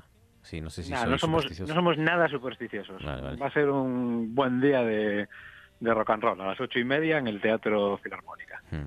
Bueno, y que Bruce no se preocupe si, si piensa que, es, que os habéis adelantado a su idea, porque con los derechos de autor ya habéis dicho que por lo menos para una cena le da. Sí, o igual hasta para dos o tres, ¿eh? No te creas. Pues nada, el trece de marzo apunten en el Filarmónica Nebraska, en la versión eléctrica de los Stormy Monday, el disco que Springsteen registró en el año ochenta y dos, como nunca antes lo han escuchado y en directo. Y ya saben, Stormy Monday es, perdón, Stormy Daniels es la actriz porno, Stormy Monday es nuestro grupo de música. Eh, Jorge, cuídate y mucha mierda el día trece, gracias. Muy bien, hasta luego. Hasta luego. Look up the dimension of the heat.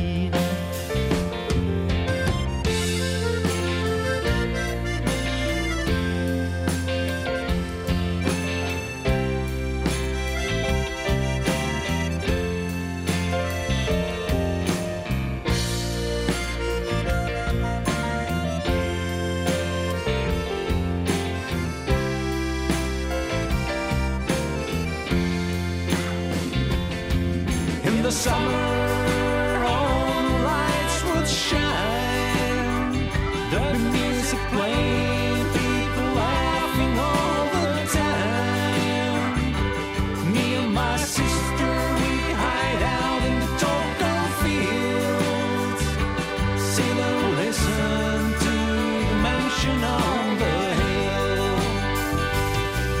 Tonight, down here in Linden Town, I watch the cars rushing by, home from the mill. There's a beautiful full moon rising above a mansion on the hill.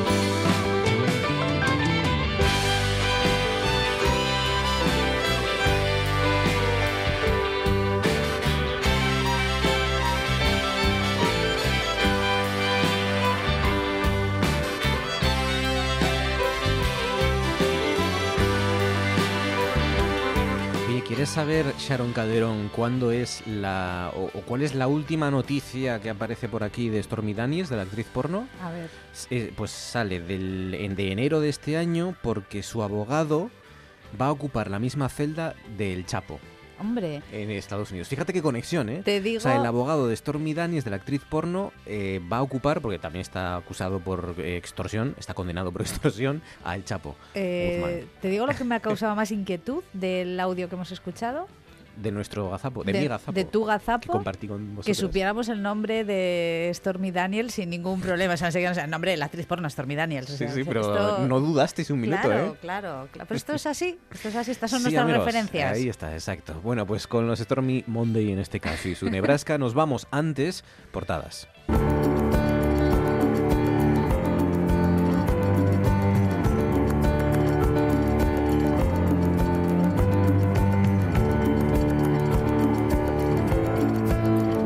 Les leo algunas portadas mañana en papel. El diario El Mundo mañana titula: el gobierno facilita el cierre de empresas por riesgo de contagio.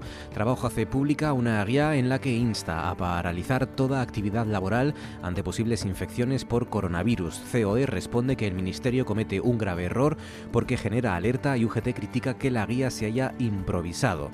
Dice también El Mundo: a balazos con los refugiados en la frontera de la Unión Europea. Mm, sigo con portadas nacionales y en papel. Mañana La Razón titula: las empresas tendrán que cerrar si hay riesgo de coronavirus. El gobierno descarta clausurar colegios y prohibir grandes actos, pero pide parar la actividad laboral para frenar la epidemia. Dice, por último, también en papel, mañana el diario El País, en su portada: Italia cierra universidades y colegios por el coronavirus. La medida estará en vigor en todo el país hasta el quince de marzo. La fotografía de portada del diario El País va para Joe Biden. Dice: Joe Biden renace en el supermartes. El ex vicepresidente Joe Biden venció el martes en diez de los catorce estados en juego en la carrera para erigirse en el candidato demócrata a la presidencia de Estados Unidos. También titula El País: Esquerra Republicana de Cataluña exige a Torra que aclare si apoya la mesa de diálogo. Interrogado en el Parlamento catalán, el presidente responde que su objetivo es negociar una fecha para el referéndum.